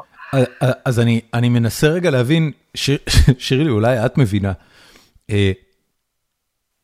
בן אדם בסביבה וירטואלית זוכה לחיזור, ואז יוצא ממנה וחווה סיטואציה פיזית, ובה הוא גם כן זוכה לחיזור. מה מה המטרה ללמוד שם? את רוצה בעצם לראות עד כמה אנשים מועדים לבגידה? ממה שאני מבינה זה כמו לראות באינסטגרם הרבה נגיד תמונות של גלידות מפתות, או מי שעושה לו את זה כמו ואז הסיבול חצי.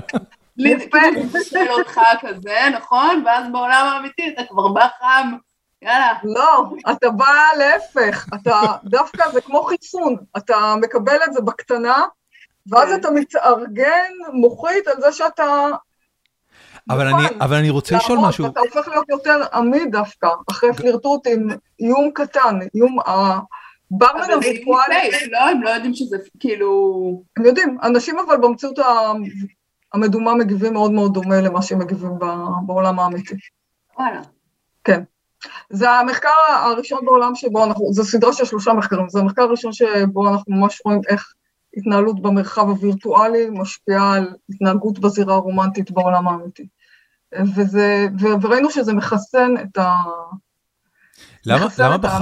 למה ליותר, בחרתם... מחסן במרכאות, כן, הופך אותם ליותר עמידים, כי זה נותן להם זמן אה, מה, מה ש... כל המנגנונים שאנשים, אה, אנשים משתמשים בכל מיני מנגנונים כדי להיות עמידים בפני פיתויים.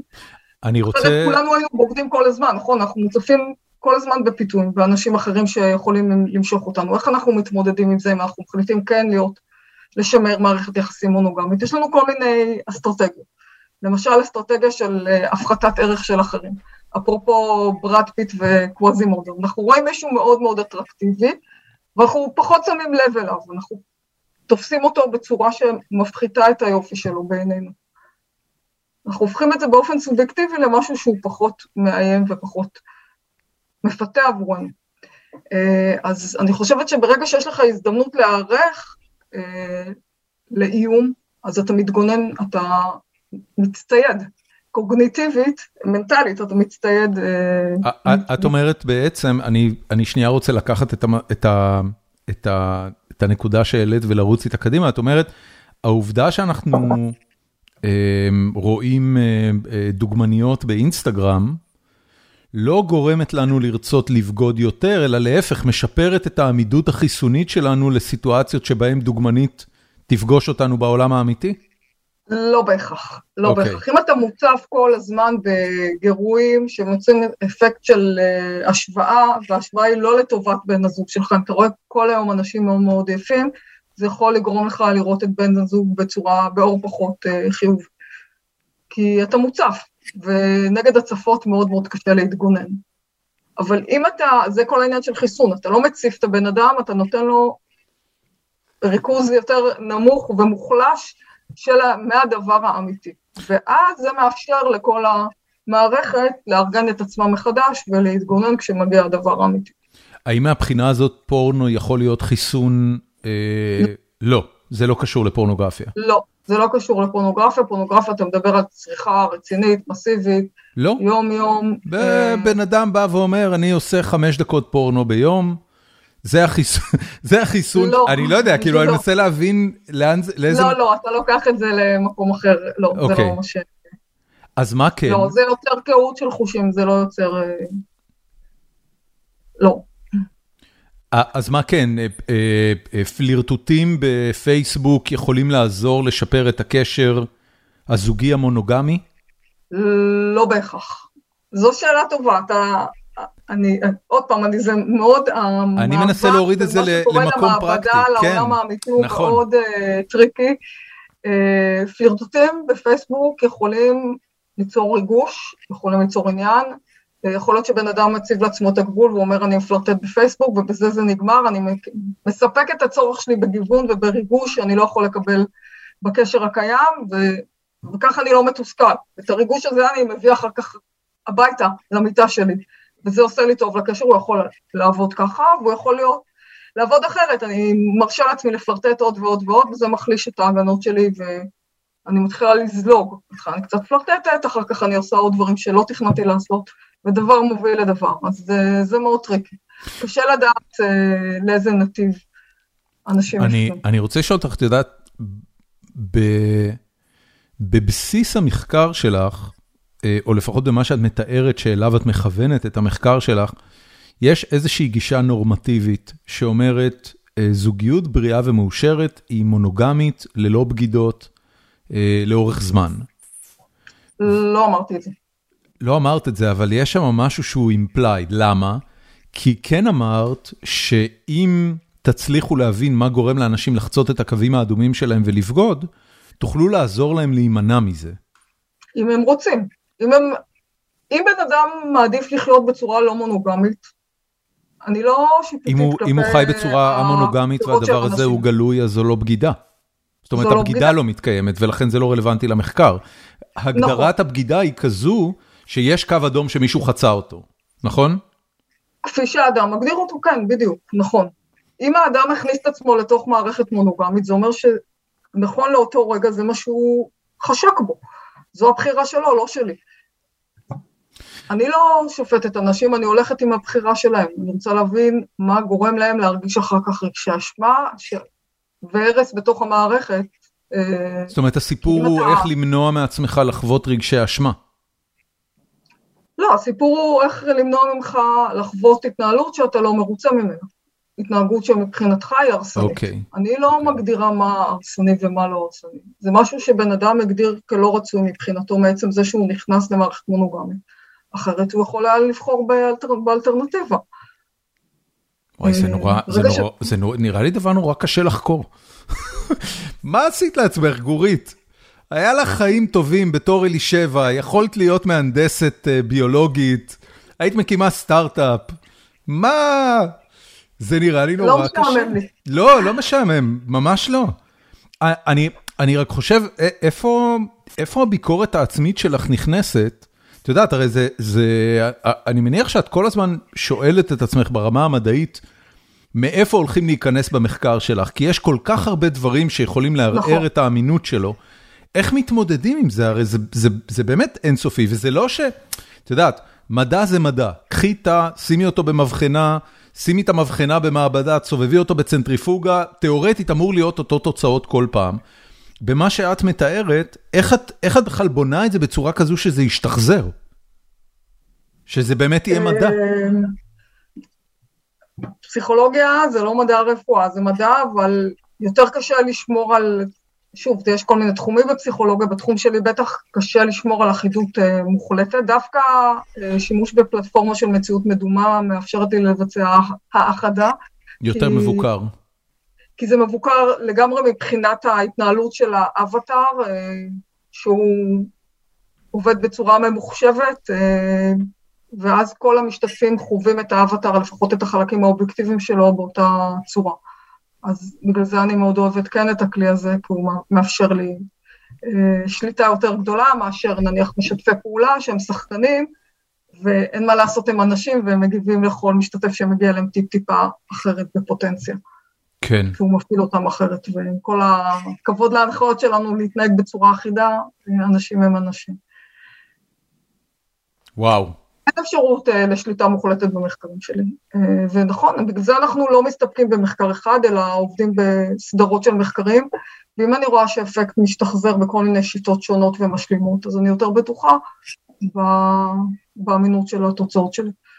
שירלי, כשאת, אה, כשאת שומעת על המחקרים של, של גורית, אז מן הסתם זה יותר נוגע אלייך מאשר אליי, אני קראתי על הדברים האלה, ובאופן כללי כשאני כשאני קורא מחקרים שבעיקר רלוונטיים לנשים, אה, זה זה תמיד מרגיש לי כמו אזור אה, ש, שאני נע על הסקאלה בין אני לא יודע על זה כלום, לבין אסור אפילו שתהיה לך דעה בנושא, כי מיטו וכל זה, אבל לך לגמרי יש את הלגיטימציה לקחת מזה את מה שטוב לך ומה שלא טוב לך. איך זה, איך זה מבחינתך התוצאות האלה? קודם כל אני חושבת שזה חבל שהגענו לתקופה שבה, והרבה גברים אומר, אומרים לי את זה, וזה פשוט מצער, כי אה, זה שאתה גבר לא הופך אותך לבן אדם פחות חכם, אה, ועכשיו תגיד ברור, אבל לא, זה לא ברור, כי העובדה היא שהרגע אמרת, אני מרגיש שאני לא יכול להתייחס, למה? כי אתה לא בן אדם בעולם, כשאומרים לי, את לא אימא ואת לא, לא יכולה להתייחס לנושא הורות, למה? אין לי common sense, כאילו, מה, ש, מה שמבדיל אותי זה אם ילדתי או לא, כאילו, באמת, אני לא בן אדם שמתהלך בעולם ויכול להביע דעה בנושאי, אה, אה, בנושאי חינוך וכזה. אה, אני חושבת ש, ש, שיש, פה, שיש פה בעיה כללית. יש בעיה לא בשיח, חד משמעית, יש בעיה בשיח. יש, אה, ויש פה איזה פוליטיקת זהויות שהיא חלחלה עמוק מדי, ואני מציעה, זה, אה, כאילו פשוט, אה, אתה יודע, ולא לשים גדרות, לא לשים גדרות על המחשבה שלנו, ולא לפחד להביע דעה. בנוגע למחקרים האלה, שירלי מושכת בכתפיה. אני, הדרך אגב, לא חוקרת רק נשים, אני התחלתי עם מחקר אני נשים. אני לא יודעת, אני לא יודעת מאיפה זה מגיע, פנטזיות זה כללי לכולם, בגידות. לא, נכון, אבל אני, אני, אני, לגמרי המחקרים שלי נוגעים לכולם. אני, כן. אני, אני אגיד לך את הדבר הבא, לפני, ממש אה, בפרק הקודם ראיינתי את אה, תובל רוזנבסר, ששירלי, אני יודע שאת עושה, אני, אני יודע שאת עושה הרצאות במסגרת אה, Think and Drink, עשיתי ואני אוהבת אותו מאוד, אני חושבת שהוא איש מאוד חכם. נכון, ו- ודיברנו. על הביקוש להרצאות אה, ועל, ועל הביקוש אה, גם על, אה, על ציר המיניות. והוא אמר לי, תקשיב, אה, ברוב ההרצאות שקשורות לפילוסופיה ומדעים, הרוב היה גברי, ברוב ההרצאות שקשורות למיניות, הרוב היה נשי. ולא הצלחנו לשבור את זה. זאת אומרת, בסוף הוא חווה את הדבר הזה מהזווית של כוחות השוק, למה יש ביקוש ולמה אין ביקוש. וזה נראה, אה, גורית, ש, שמראש כל השיח שלך סביב אה, קבלת החלטות נכונה יותר במערכות יחסים וכולי וכולי, הוא תוכן שנשים צורכות אותו יותר, ו, ומגיבות אליו יותר, ומדברות עליו יותר, וגם שירלי בעצמה, שהיא היא כתבת המיניות והיחסים של עיתון הארץ, היא לא כתב המיניות והיחסים, ואני לא יודע אם היה כתב בתפקיד הזה לפני זה, או אם בכלל היה אה, אה, מישהו לפנייך. בתפקיד הזה. זה, זה נראה כאילו זה משהו שנשים מתעסקות בו. ולמה לעזאזל לא גברים מתעסקים בו הרבה יותר? אני חייבת להגיד, אה, ואני אני, אני רוצה, אני רוצה לקחת את השאלה הזאת, כי אני התחלתי בתור המסע לאורגזמה הנשית. התחלתי נכון. קורס שמיועד למיניות נשית, נכון. ואני צברתי קהל נשי, אבל לא הייתי הופכת את הטרגדיה לתיאוריה, לא הייתי אומרת שבגלל שאני כתבת, וקיבלתי את, הטור, את, ה, את, ה, את המשרה שלי, ואני כבר אה, שנתיים במשרה מלאה שם, אה, בעקבות הטור, ש, ש, שהטור עסק במה שמעניין אותי, שזה האורגזמה הנשית עם כל הכבוד.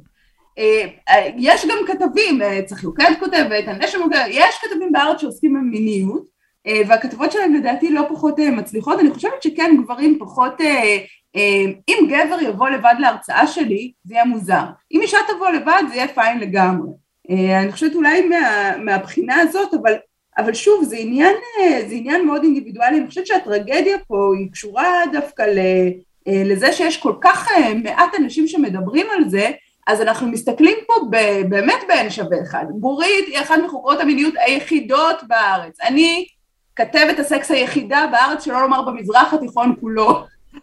זה ממש, זה זה. יפה. כן, לא, בעיראק אה, הקטגוריה לא מאוד פופולרית. לא מאוד פופולרית, שלא לומר בלבנון, מה שקורה עכשיו.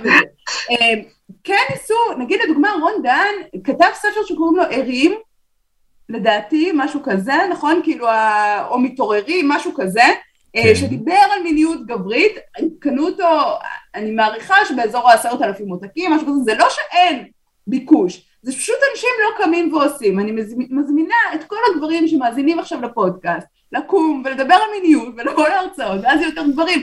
אני לא חושבת שזה הם- משהו הם יפחדו שיצעקו עליהם.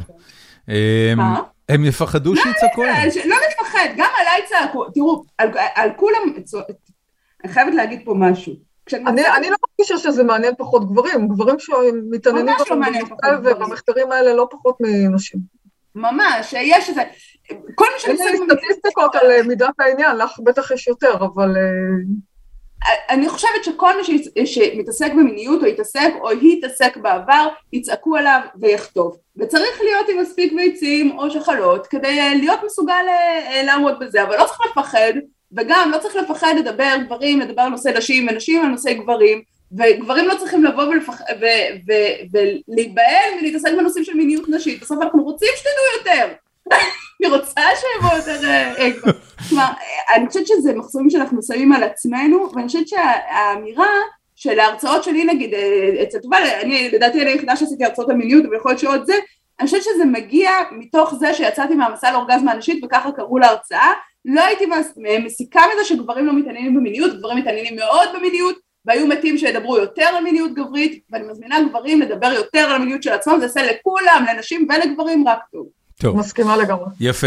אה, טוב, אני רוצה לעבור לכמה שאלות אה, נבחרות מפורום החיים עצמם של גיקונומי. גורית, יש לנו קבוצת פייסבוק, שמאזינים נלהבים של הפודקאסט הזה חברים בו, ואני מפרסם מבעוד מועד את האורחים שלנו, ונותן הזדמנות לקהל לשאול שאלות. אה, אור בנדה שאל, אשמח אם היא תוכל לפרט על ההיסטוריה של המיניות בקרב ישראלים, ספציפית על זה שזה עדיין טאבו לדבר על מיניות ומדוע חוסר הפתיחות הזאת קיימת. דיברנו על זה הרבה, אבל בכל זאת אני רוצה לשאול, גם האם האם את רואה הבדלים בין ישראלים לעמים אחרים או לתרבויות אחרות? אני לא, שוב, אני לא אדם הנכון לשאול אותו, כי אני לא סוציולוגית ואני לא בודקת הבדלים בין תרבותיים. אבל מצד שני, את מדברת על סקס עם אנשים במחקרים שלך. אני מדברת עם אמריקאים ועם ישראלים ועם אירופאים. אה, ואת לא מפלחת את התוצאות לפי... אה, אני לא מפלחת את התוצאות. הבנתי, אוקיי. ואני לא רואה דפוסים, במחקרים שלי אני לא רואה דפוסים שונים אצלי ובארצות הברית. את לא רואה דפוסים שונים. לא במחקרים שלי, אני לא אומרת שאין הבדלים, בוודאי שיש הבדלים, יש ניואנסים, אבל אני בודקת קשרים בין משתנים, אז איך המערכת המינית משפיעה על התנהלות בתוך קשר, היא משפיעה בצורה מאוד דומה פה ובארצות הברית. אה, אז אין לי פה זה מהמם, זה, זה, זה, את אומרת שאין פה תובנות, אבל זו תובנה עצומה. את אומרת שבכל מה שנוגע למידע אה, היבש שמגיע מהמחקרים על ההתנהגויות המיניות של אנשים בקשר, אה, הן דומות מאוד בין ישראלים לאמריקאים, זאת אמירה מאוד גדולה. שוב, אני לא חקרתי את ההבדלים ברמה של מה אוהבים יותר פה או שם, אבל אני יכולה להגיד לך נניח שמבחינת אה, פנטזיות ששכיחות פה ושם, אז אנחנו רואים דפוסים דומים. זה לא שפה יש, אה, יש בטח בטוח כל מיני צבעים שנכנסים פה ולא שם, אבל... אה, מה, מהו למשל? התמות המרכזיות הן אה, דומות, ו... מי הם האנשים שיחוו פנטזיות כאלה ומה זה יעשה לקשרים שלהם, אני חושבת שהממצאים הם יהיו כן דומים. ולא... מה, הם, מה הם הדפוסים המקובלים של, אה, של פנטזיות? מה זה, זה כאילו בגידה או זה, זה דפוס של פנטזיה? כן, יש פנטזיות נניח רומנטיות, יש פנטזיות אה, מנוכרות, יש פנטזיות של שליטה, יש פנטזיות של אה, קניות, okay. אוקיי. אלה תמות מרכזיות שאתה רואה אצל הרבה מאוד אנשים, ויכול להיות שהשכיחות שלהם משתנה מתרבות לתרבות, אבל... טוב, אני... ברור אני... שאצל היפנים אתה אולי תראה עוד פנטזיות שלא רואים פה, אבל שוב, לא לא בדקת את זה, אבל... בדקת לא. יפנים? את לא, אוקיי. לא, לא, לא, אה, לא. נוגה בר שואלת, האם הישראלים נהיו יותר שמרניים בנוגע למיניות עם הזמן? אם כן, למה? אני ממליצה לצנזר כל ה, את כל השאלות לגבי הישראלים מול אה, עמים אחרים, כי אין לי תשובה, אני לא מרגישה בנוח לענות על אה, שאלות כאלה. מצוין. זה לא...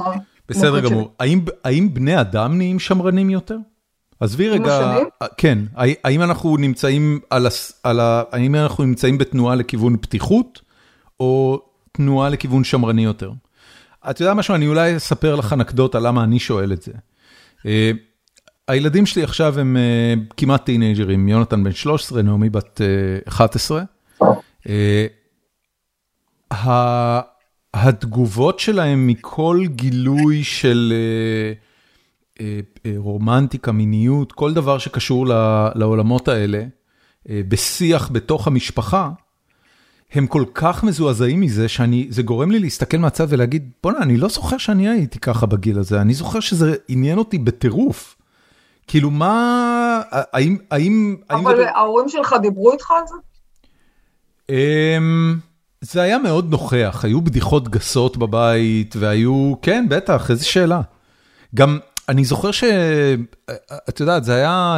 Um, גדלתי בישראל, גיל 13, זה, זה בעצם אמצע סוף שנות ה-80, ו... וישראל היה מקום לדעתי מאוד מאוד טעון מינית, שמרני מצד אחד, אבל מצד שני, אה, את יודעת, התעסקו בכתף של ריטה, שהייתה כן. לה מיניות מתפרצת. אה, אה, סקס היה מאוד נוכח, סקס היה מאוד נוכח והדיבור עליו לא היה ממושטר כמו היום, הוא היה, אתה יודע, את יודעת, סליחה, היו... היו כל הזמן בדיחות גסות במרחבים, גם הציבוריים וגם המשפחתיים והפרטיים. היום זה unacceptable, זה socially unacceptable. כי יש משהו מאוד פרדוקסלי במה שקורה היום, יש מצד אחד אה, פתיחות לכל, לכל העדפות והאפשרויות וההגדרות העצמיות, אה, ואנשים יכולים להרגיש הרבה יותר בנוח עם מי שהם ומה שהם רוצים, ומצד שני, אתה הולך על ביצים כשאתה צריך להתבטא, וזה יוצר איזה מין תחושה של אה, מה מותר לי להגיד, מה אסור, איך אני... זה הפסיק להיות מצחיק. אז זה תוקע אנשים. כן. יש איזה מין טרפות של... אבל לפחות במה שקשור למחקר שלך, אם את מסתכלת למשל על, על מחקרים שעשית בשלב מוקדם יותר בקריירה, את חושבת שהיום התוצאות שלהם היו נראות אחרת? לא, שוב, אני חושבת שמה שאני בודקת הוא לא, הוא, אני לא אגיד שהוא על-זמני, כי זה יומרני לו להתבטא בצורה כזאת, אבל הוא משהו שהוא נכון למין האנושי בכללותו. זה מה שמעניין אותי. יפה. ההתנהלות הבסיסית שלנו כאנשים מעבר לגבולות של הזמן והתרבות. אה, אוקיי, אה, שאלה מנועה מגדלי, אני אתרגם אותה לעברית. אה, אני לא יודע אם זה תחום שאת בכלל מכירה אותו, אבל כמה אנשים מצליחים להיות מאושרים לטווח ארוך במערכת יחסים פולי-אמורית? התעסקת בכלל בפולי-אמוריה? לא, זה לא התחום שלי, אה, שוב, זה כמו גניקולוגים, זה זה שאני חוקרת מיניות, זה לא כן, אומר שיש כן, כן, לי לא- ידע מעמיק בכל אה, ההיבטים, ופולי אמוריה זה מחוץ לזון שלי. אה, אני יכולה להגיד לך שהאנשים שיכולים להרשות לעצמם אורח חיים כזה, הם שונים מהאנשים שחיים מונוגמיים. אה, ומה שאני כן יודעת על המחקרים, אה, אנשים שחיים באורח חיים פולי-אמורים לא פחות מאושרים מאנשים שחיים באורח חיים אה, מונוגמי. אבל הם אנשים שונים, הם יותר בטוחים בדפוסי התקשרות שלהם, למשל, הם יותר מרגישים שהם יכולים לסמוך על האחרים, ואז הם מגיעים עם ציפיות שונות למערכת יחסים. תחשוב, אתה צריך לתחזק מערכת יחסים זה מספיק קשה לתחזק יחסים עם בן אדם אחד, פה אתה צריך כן, לתחזק כן, כן, כן. כמה מערכות יחסים אה, במקביל, אה, ולהתמודד עם המון אה, אתגרים. אה, בסיינפלד יש, יש שם... החברה ושל הילדים, ועם עצמך, אה, עם הקנאה, ושאף אחד לא חף מקנאה, גם לא פולי אמורים. כן. ועדיין, המחקרים מראים שהם מאושרים. כי מי שבוחר בנתיב הזה, כנראה זה מתאים לו, ואם לא, אז הוא יוצא ממנו. שירלי, אה, אה, איך נראית פולי אמוריה בתל אביב היום? אז אה, כאן צריך באמת לעשות את ההפרדה בין אנשים, ואני חושבת שהרבה פעמים לאנשים יש בלבול עם הדבר הזה. יש אנשים שהם פולי אמורים, שהם נכנסים לקבוצות ומחפשים מישהו ש, שהכל על השולחן מראש, ואומר, אני מחפש קשר שהוא קשר ב, ב, מתחת גג הפולי אמוריה, הוא מוצא מישהי או מישהו או מי שהם שרוצים להשתתף, ו, וככה מתחילים. ויש עוד ג'אנר, שאנשים שחיו ביחד המון זמן, ופתאום מישהו ביום בהיר בא ואומר, בוא נפתח את הקשר. הדבר הזה עלול להתפרש כבגידה, אפרופו השיחה הקודמת, ולא כפולי אמוריה, כן? אה, וגם אם הוא מתחיל בתור איזושהי זרימה של יאללה, את יודעת מה, בואי נעשה, כי זה דווקא נשים שעושות את זה, לא בדקתי את זה אמפירית, אבל בדקתי את זה סביבי, וממה שאני רואה, גברים בוגדים, נשים אומרות בוא נפתח את הקשר, אבל אין פה, אין פה איזה משהו חד משמעי, זה לא, זה לא נמדד במעמדה של גורית, אה, אבל, אבל ממה שאני מניחה, ואז הדבר הזה הוא, באמת, הוא שונה לגמרי מאשר אם התחלתי את הקשר קשר פולי אמורי וצריך מאוד להיזהר עם זה והרבה פעמים אנחנו רואות ורואים שאחרי חצי שנה שנה אז אנחנו מובילים זה כמו או שאנשים בוחרים לעשות תינוק שני או שהם בוחרים לפתוח את הקשר ואז זה נגמר בגירושים אה, אז, אה, אז אני ממליצה להיזהר אה, עם הדבר הזה. זו הבחנה מאוד מאוד חשובה. כי המוטיבציות פה להיכנס לקשר הן מאוד שונות, מאשר מישהו שמחליט שזו האידיאולוגיה שלו מראש, וזה מתאים לו, וכך הוא חושב שנכון לא לחיות, לבין מישהו שהוא נגרר לתוך סיטואציה מתוך איזושהי אי שביעות רצון בסיסית. ב... זה כאילו לשבור את החוזה באמצע, אגב, אותו דבר גם לגבי מערכות יחסים BDSMיות לדוגמה, או כל מיני דברים כאלה, אה, אם אני מתחילה בקטע של אני רוצה עכשיו אה, שולט, נשלט, וואטאבר, זה שונה מאשר אם אני אחרי עשרים שנה באה למי שאני איתו או מי שאני איתה ואומרת להם אה, בואו, בואו נסב את השומעים, אז, אז בעצם גיליתי, ואז רגע איך גילית בדיוק, מה, איך, איך הגעת למסקנה הזאת? שנייה רגע לשים את הדברים, אה, כן? כל מקרה לגופו. כדי, בנס... כדי לנסות בכל זאת לענות לנועם על השאלה, שירלי, את מכירה מישהו שנמצא בקשר פוליאמורי ומצליח להיות... בעיקר אנשים היום שנמצאים בקשרים פוליאמוריים. אה, כן? אוקיי. מה עוד יש, את אומרת? אה, אני גר בתל אביב, מה עוד יש לי לעשות? אה, כן. אי אפשר, אתה יודע, כאילו, זה לא... אין פה... חלק מהבעיה ואני רוצה, רוצה שנייה לחזור לעניין של חוקרי מיניות פה בישראל ולמה זה כל כך חשוב ולמה גורית עושה עבודה כל כך חשובה וזה מחזיר אותנו לשיחה הקודמת. אם אנחנו מסתכלות נגיד על דברים כמו על מה אנשים מפנטזים. כן. אז יש דפוסים דומים, אבל אפילו כשאתה מתבונן בסקירות של פורנאב, אתה יודע, הם מוציאים כל שנה עיר עם ריוויו, אתה ממש רואה שוני בין ארצות שונות בחיפושים, כלומר במה שמעניין, ואתה, או, או נגיד צעצועי מין, לכמה אנשים יש צעצועי מין, יש לך מחקר מגרמניה ששם למאה אחוז מהאנשים יש צעצועי, זה פשטות, כן, לא יודעת, לשמונים אחוז מהאנשים יש צעצועי מין, יש לך מחקר מניו יורק ומחקר מאלבמה, ובאלבמה יהיה לך 15% מהאנשים צעצועי מין, הכל, הכל המספרים לשם פשטות, לא יודעת, כן. בסדר? אבל אתה יודע, למיעוט נרדף יהיה צעצועי מין, באלבמה ספציפית לדעתי בכלל אסור, החוק אוסר על צעצועי מין, אם אני לא טועה עדיין זה שם ככה, ובטקסס רק עכשיו ב-2018 שינו את החוק, נכון? ובניו יורק גם ל-70% מהאנשים. כלומר, צריך להבין שבנושא מיניות יש המון המון, יש שונות אדירה, אפילו פה בארץ עם מתבוננות בין נשים בתל אביב מול נשים במאה שערים ומול אה, המגזר נכון. הבדואי וכן הלאה וכן הלאה. אה, לכן אה, כש, כשמסתכלים שנייה, וזה נכון גם לשאלה על הפוליומוריה, אין פה מחקר אחד גורף שאומר, עד כמה שאני מכירה, יכול להיות שיש כזה, אבל נורא צריך להסתכל גם על החברה, כי כשאת חיה או אתה חי במערכת יחסים פולי אמורית, גם הסביבה צריכה להגיב לדבר הזה, נכון? אתה חי בתוך איזשהו אקו סיסטם שלם. אז גם יש משמעות לחברה שאתה נמצא בה, ולכמה מקבלים את זה בני המשפחה, או החברים, או כמה הם, נכון? אז זו שאלה שהיא מלכתחילה כל מקרה לגופו. לא הייתי הולכת למחקר ואומרת, אה, כתוב ש-90% מהזוגות במערכות יחסים פוליומוריים הם נורא מאושרים, בואי נעשה גם, כי 90% שנצליח. לא, כאילו... שוב, כי זה לא אותם אנשים שחיים חיים מונוגמיים. אבל אם אתה כן משווה, זה מחקר שכן קיים, מראה ששביעות הרצון הזוגית לא שונה מהותית בין אנשים שמנהלים אורח חיים פוליומורי. מצד שני, אנחנו, אנחנו את יודעת, אם רמות העושר הן דומות, ואנחנו מסכימים על זה שמערכת יחסים פולי-אמורית מחייבת הרבה יותר עבודה והרבה יותר אנרגיה, המאזן יוצא בסוף שלילי, לא חיובי, ביחס למונוגמיה. זאת אומרת, גם פחות אנרגיה, גם מאושר אותו דבר. אז מה בכל זאת, מה בכל זאת הבונוס של פולי-אמוריה? אלה שמאושרים מפולי-אמוריה, מה... או שהם פשוט לא יכולים אחרת. הם לא יכולים לשקר ויש להם ריגוש בלי שקר. הבנתי, זאת אומרת כן יש שם את הפרק הזה, את ההטבה הזאת של ריגוש בלי שקר. כן. אוקיי. טוב, גם זה משהו, סבתא שלי הייתה אומרת. אז יש לך ריגוש בלי שקר.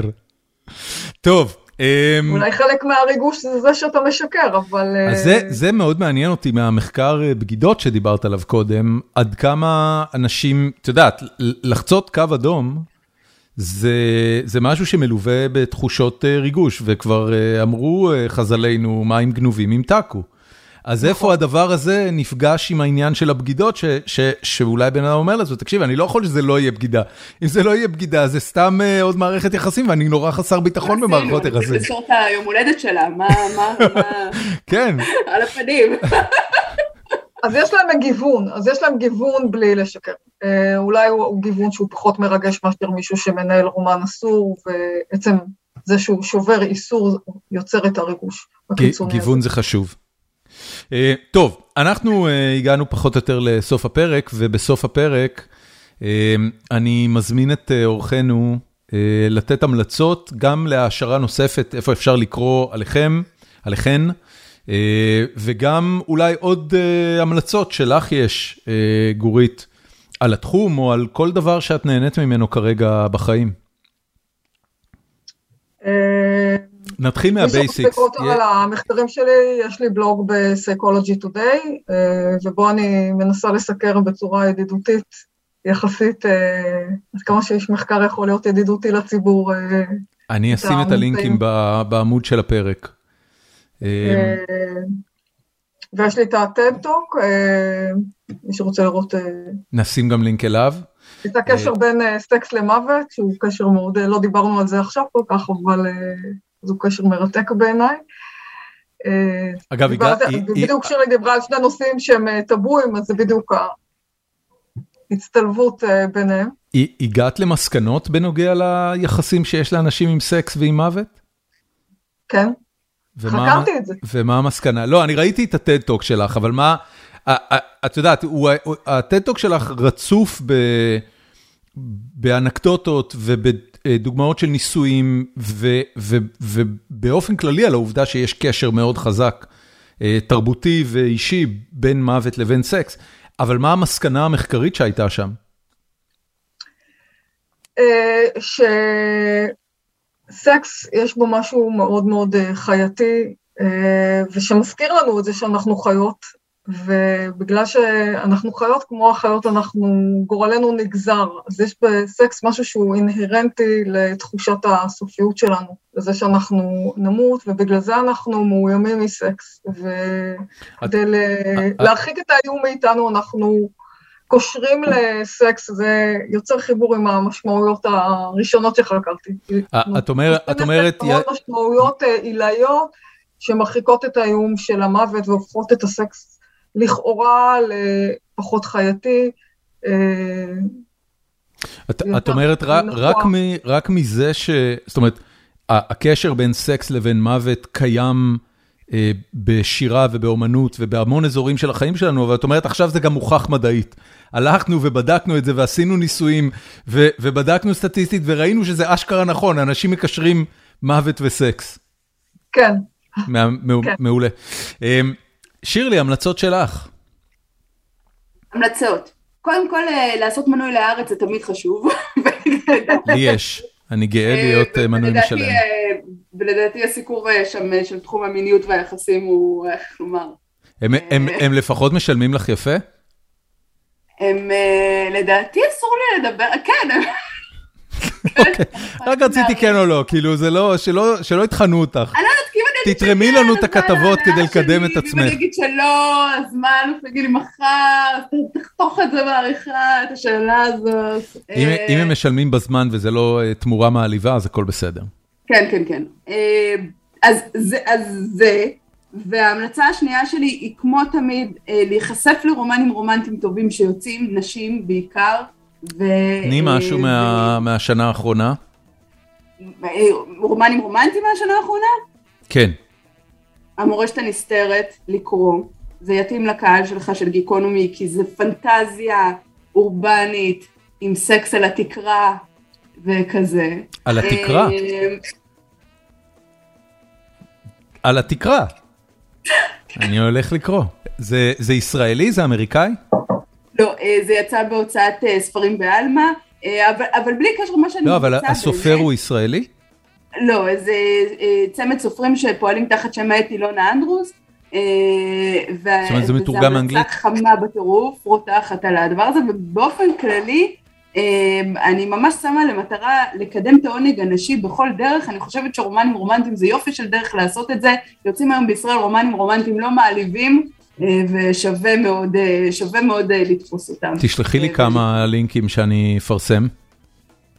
בסדר? יופי. זהו, עד כאן uh, הפרק שלנו לערב זה. גורית, המון המון תודה שבאת והתארחת. תודה לך שהזמנת אותי. היה לי... תודה לשירלי המופלאה. שירלי, מהממת. אין לתאר את מעלותיה. לא, לא היה קורה בלעדייך. תודה שסיכמנו לבוא והצלחנו.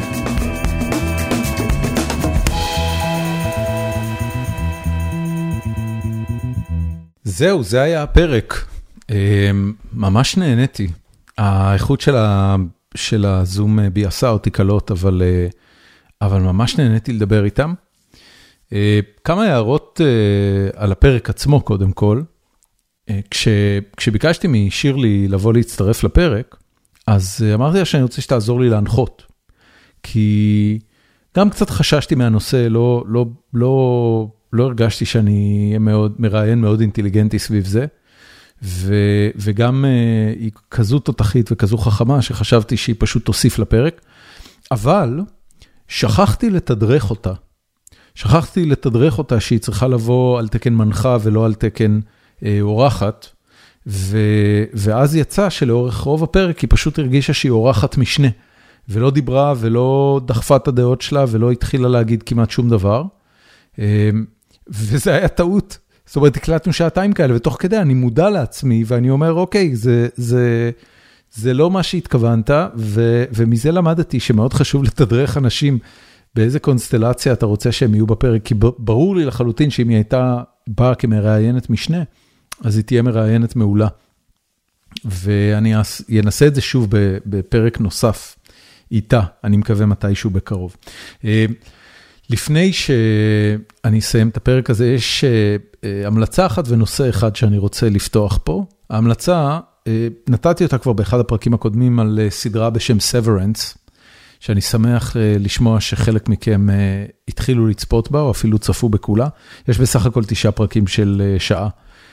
ואני ראיתי את הסדרה לאט, ראיתי אותה במקטעים של 20 דקות כל פעם, כי פשוט נרדמתי אה, בשעות מאוחרות אה, מול הטלוויזיה, ואז חזרתי אחורה יום קודם, כמו שקורה לפעמים, והפרק התשיעי, כל, הסד... כל התשעה פרקים מוליכים אותך לגילויים ולחשיפות ולדרמה של הפרק התשיעי, והפרק התשיעי הוא, הוא פשוט שומט לסת. אה, הפרק התשיעי הסתיים ומצאתי את עצמי יושב באחת בלילה מול המסך, פעור עיניים, פעור פה, שזה לא קורה לי הרבה מול אה, טלוויזיה, כי מה יש לך לפעור פה מול טלוויזיה? מחזיק את הראש שלי בשתי הידיים, ומסרב להאמין שזה מה שראיתי הרגע. עכשיו, כשאתה קורא פוסטים על אה, אנשים שצופים בסדרות טלוויזיה, וזו החוויה שהייתה להם, כשאתה קורא מישהו שכתב שזה מה שקרה לו בפייסבוק, אני לפחות נוקט גישה כללית של חוסר, כאילו מה כבר יכול להיות שם, זה כולה סדרת טלוויזיה, לא יודע, העונה השלישית של, אה, אמ, איך קוראים לסדרה הזאת, של אה, Succession, שראיתי פוסטים אה, בפייסבוק שמפארים אותה בתור אחד הדברים הגדולים ביותר שקרו בטלוויזיה. ואני עוד לא הצלחתי לעבור את העונה הראשונה אפילו, אז, ואז הגיע פתאום הסברנס הזה, ו... ו פשוט נתן לי סטירה מצלצלת לפנים ואמר לי, שתוק ילד, אתה לא מבין כלום. אה, יש אנשים בעולם הזה שיודעים לייצר טלוויזיה שתעיף לך את המוח מהחדר, וכנראה מהבית כולו. זאת הייתה החוויה של צפייה בפרק התשיעי של סברנס, ואם עוד לא התחלתם לראות את הסדרה הזאת, אז בחיי, עשו לעצמכם טובה ותלכו לראות. אה, אתה בהתחלה לא מבין מה רוצים ממך, ו... וכל פרק הוא קצת, אה, קצת מוזר וקצת אה, משונה, אבל אני אומר לכם, שווה לראות את כל התשע שעות האלה רק בשביל הפינאלה של העונה הזאת, וכמובן, אני מחכה מאוד לראות את העונה השנייה. הנושא שרציתי לפתוח במסגרת חפירתי השבועית, הוא העובדה שהילדים משקרים לי. עכשיו, אין בזה שום דבר חדש. הילדים שלי הם בגילאי 11 ו-13, אה, הם ילדים נורמליים לגמרי, ולכן הם משקרים להורים שלהם על כל דבר שלא באמת נוח להם, ואני לא אמור להתפלא מזה. אבל, אה, אבל לפעמים אני עושה את המעשה של אה, לאמת אותם עם העובדה שהם משקרים, באמצעות זה שאני הולך ובודק אותם. אז, אז אחת מזירות הקרב הדרמטיות אצלי במשפחה הם, הם צחצוחי השיניים. אה, אנחנו בתור אנשים מבוגרים, אני ושלי יודעים כמה היגיינת פה היא דבר חשוב שעוזר לך להימנע גם מהוצאות מיותרות וגם מסבל וכאבים. והילדים לא, הילדים יש להם שיניים של ילדים ולכן לא אכפת להם מכלום. והעניין הזה של צחצוח שיניים יומי אה, הפך להיות אה, זירת קרב, ו, וילדים, בהיותם ילדים, כל דבר שלא בא להם טוב, הם לא עושים אותו, הם לא רוצים לעשות אותו. ו- והם משקרים לגבי זה. כשהם לא רוצים לעשות, צחצחת שיניים? כן. צחצחת שיניים? כן. צחצחת? בטוח? כן? כן, כן, אוקיי. היום החלטתי שאני, שאני אבדוק את ה... עם המברשת שיניים רטובה. אז הלכתי ל, לשירותים של הבן שלי ובדקתי עם המברשת שיניים רטובה, והיא הייתה יבשה כמו מדבר, מדבר צייה. ו, והלכתי אליו ואמרתי לו, תגיד, יונתן, אתה בטוח שאת, שאתה צחצח את השיניים? עכשיו, זה הרגע שבו קורה מבחינתי קסם. כי מצד אחד, אני מאוד רוצה אה, לגלות שטעיתי ואיזה נס קרה והמברשת שיניים התייבשה, אבל מצד שני, אני גם שואב הנאה עצומה ובידור גדול מזה שאני רואה את הילד הולך ומסתבך בתוך השקרים של עצמו. וזה נהיה מתוחכם יותר ויותר. לא, המברשת התייבשה והשתמשתי בנורא מעט מים, לא משנה, הוא... בסוף, אחרי משא ומתן, אתה מגלה שהשיניים נגעו לשלוש שניות במברשת, היבשה ללא משחה, ובזאת תם צחצוחנו לערב. ו... ו... וחשבתי על זה קצת אחרי זה, שזה לא שמפריע לי שהם משקרים לי, כמו שאני פשוט מאוכזב מחוסר התחכום. אני הייתי מצפה שאם כבר אתה רוצה לשקר לגבי צחצוח שיניים, כדי לוודא שאף אחד לא יתפוס אותך, תזליף עליה קצת מים. זה לא טרחה גדולה, ואף אחד לא יכול לטעון אז שאתה, שאתה משקר, כי המברשת רטובה. ו, וזה שהילדים לא עושים את זה, זה מה שנקרא אה, באנגלית sloppy lie, זה, זה, זה שקר גרוע, זה פשוט שקר גרוע. ואני בסדר עם שקרים, זאת המסקנה שהגעתי עם עצמי, אבל אני לא בסדר עם שקרים גרועים. שקרים גרועים זה כבר זלזול באינטליגנציה, ועם זה נורא נורא קשה לי. אה, זהו, זאת הייתה החפירה שלי להיום. זה לא היה איזה ויץ גדול על החיים, פשוט חשבתי על זה וזה שיגע אותי לגמרי. אה, ואני, אני, אני, אני לא חושב שאני הורה כזה טוב, זאת אומרת, זה שהילדים משקרים לי, אני, אני תוהה אם יש מישהו שחושב שהילדים לא משקרים לו, או יודע שהילדים לא משקרים לו, ואיך הנס הזה יכול לקרות. כי, כי פסיכולוגים, כשאתה שואל אותם לגבי זה, פסיכולוגים חינוכיים, אחותי פסיכולוגית חינוכית, אה, אז הם פותרים אותך בזלזול ואומרים, נו מה, מה אתה רוצה? כל, כל הילדים שקרים, כאילו, על מה אתה מדבר? אבל יש אגדות כאלה, שאנשים מספרים על זה ש... שהילד לא משקר להם, ורמת האמינות שלהם עם הילדים היא, היא, היא אולטימטיבית, והם תמיד יגידו את ה... ואנחנו בונים את זה באהבה וחמלה והכלה ועטיפה, ו... ובגלל שהילדים מקבלים מאיתנו א', ב', ג', אז, אז בסוף הם גם לא משקרים לנו, ומערכת היחסים שלנו היא נקייה לגמרי. ואני שומע את זה וחושב לעצמי, אתה משקר לי עכשיו, או את משקרת לי עכשיו. אה, וזה קצת כמו שמישהו מספר לך על יוניקורן, אתה, אתה לא מאמין לו באמת שזה קיים.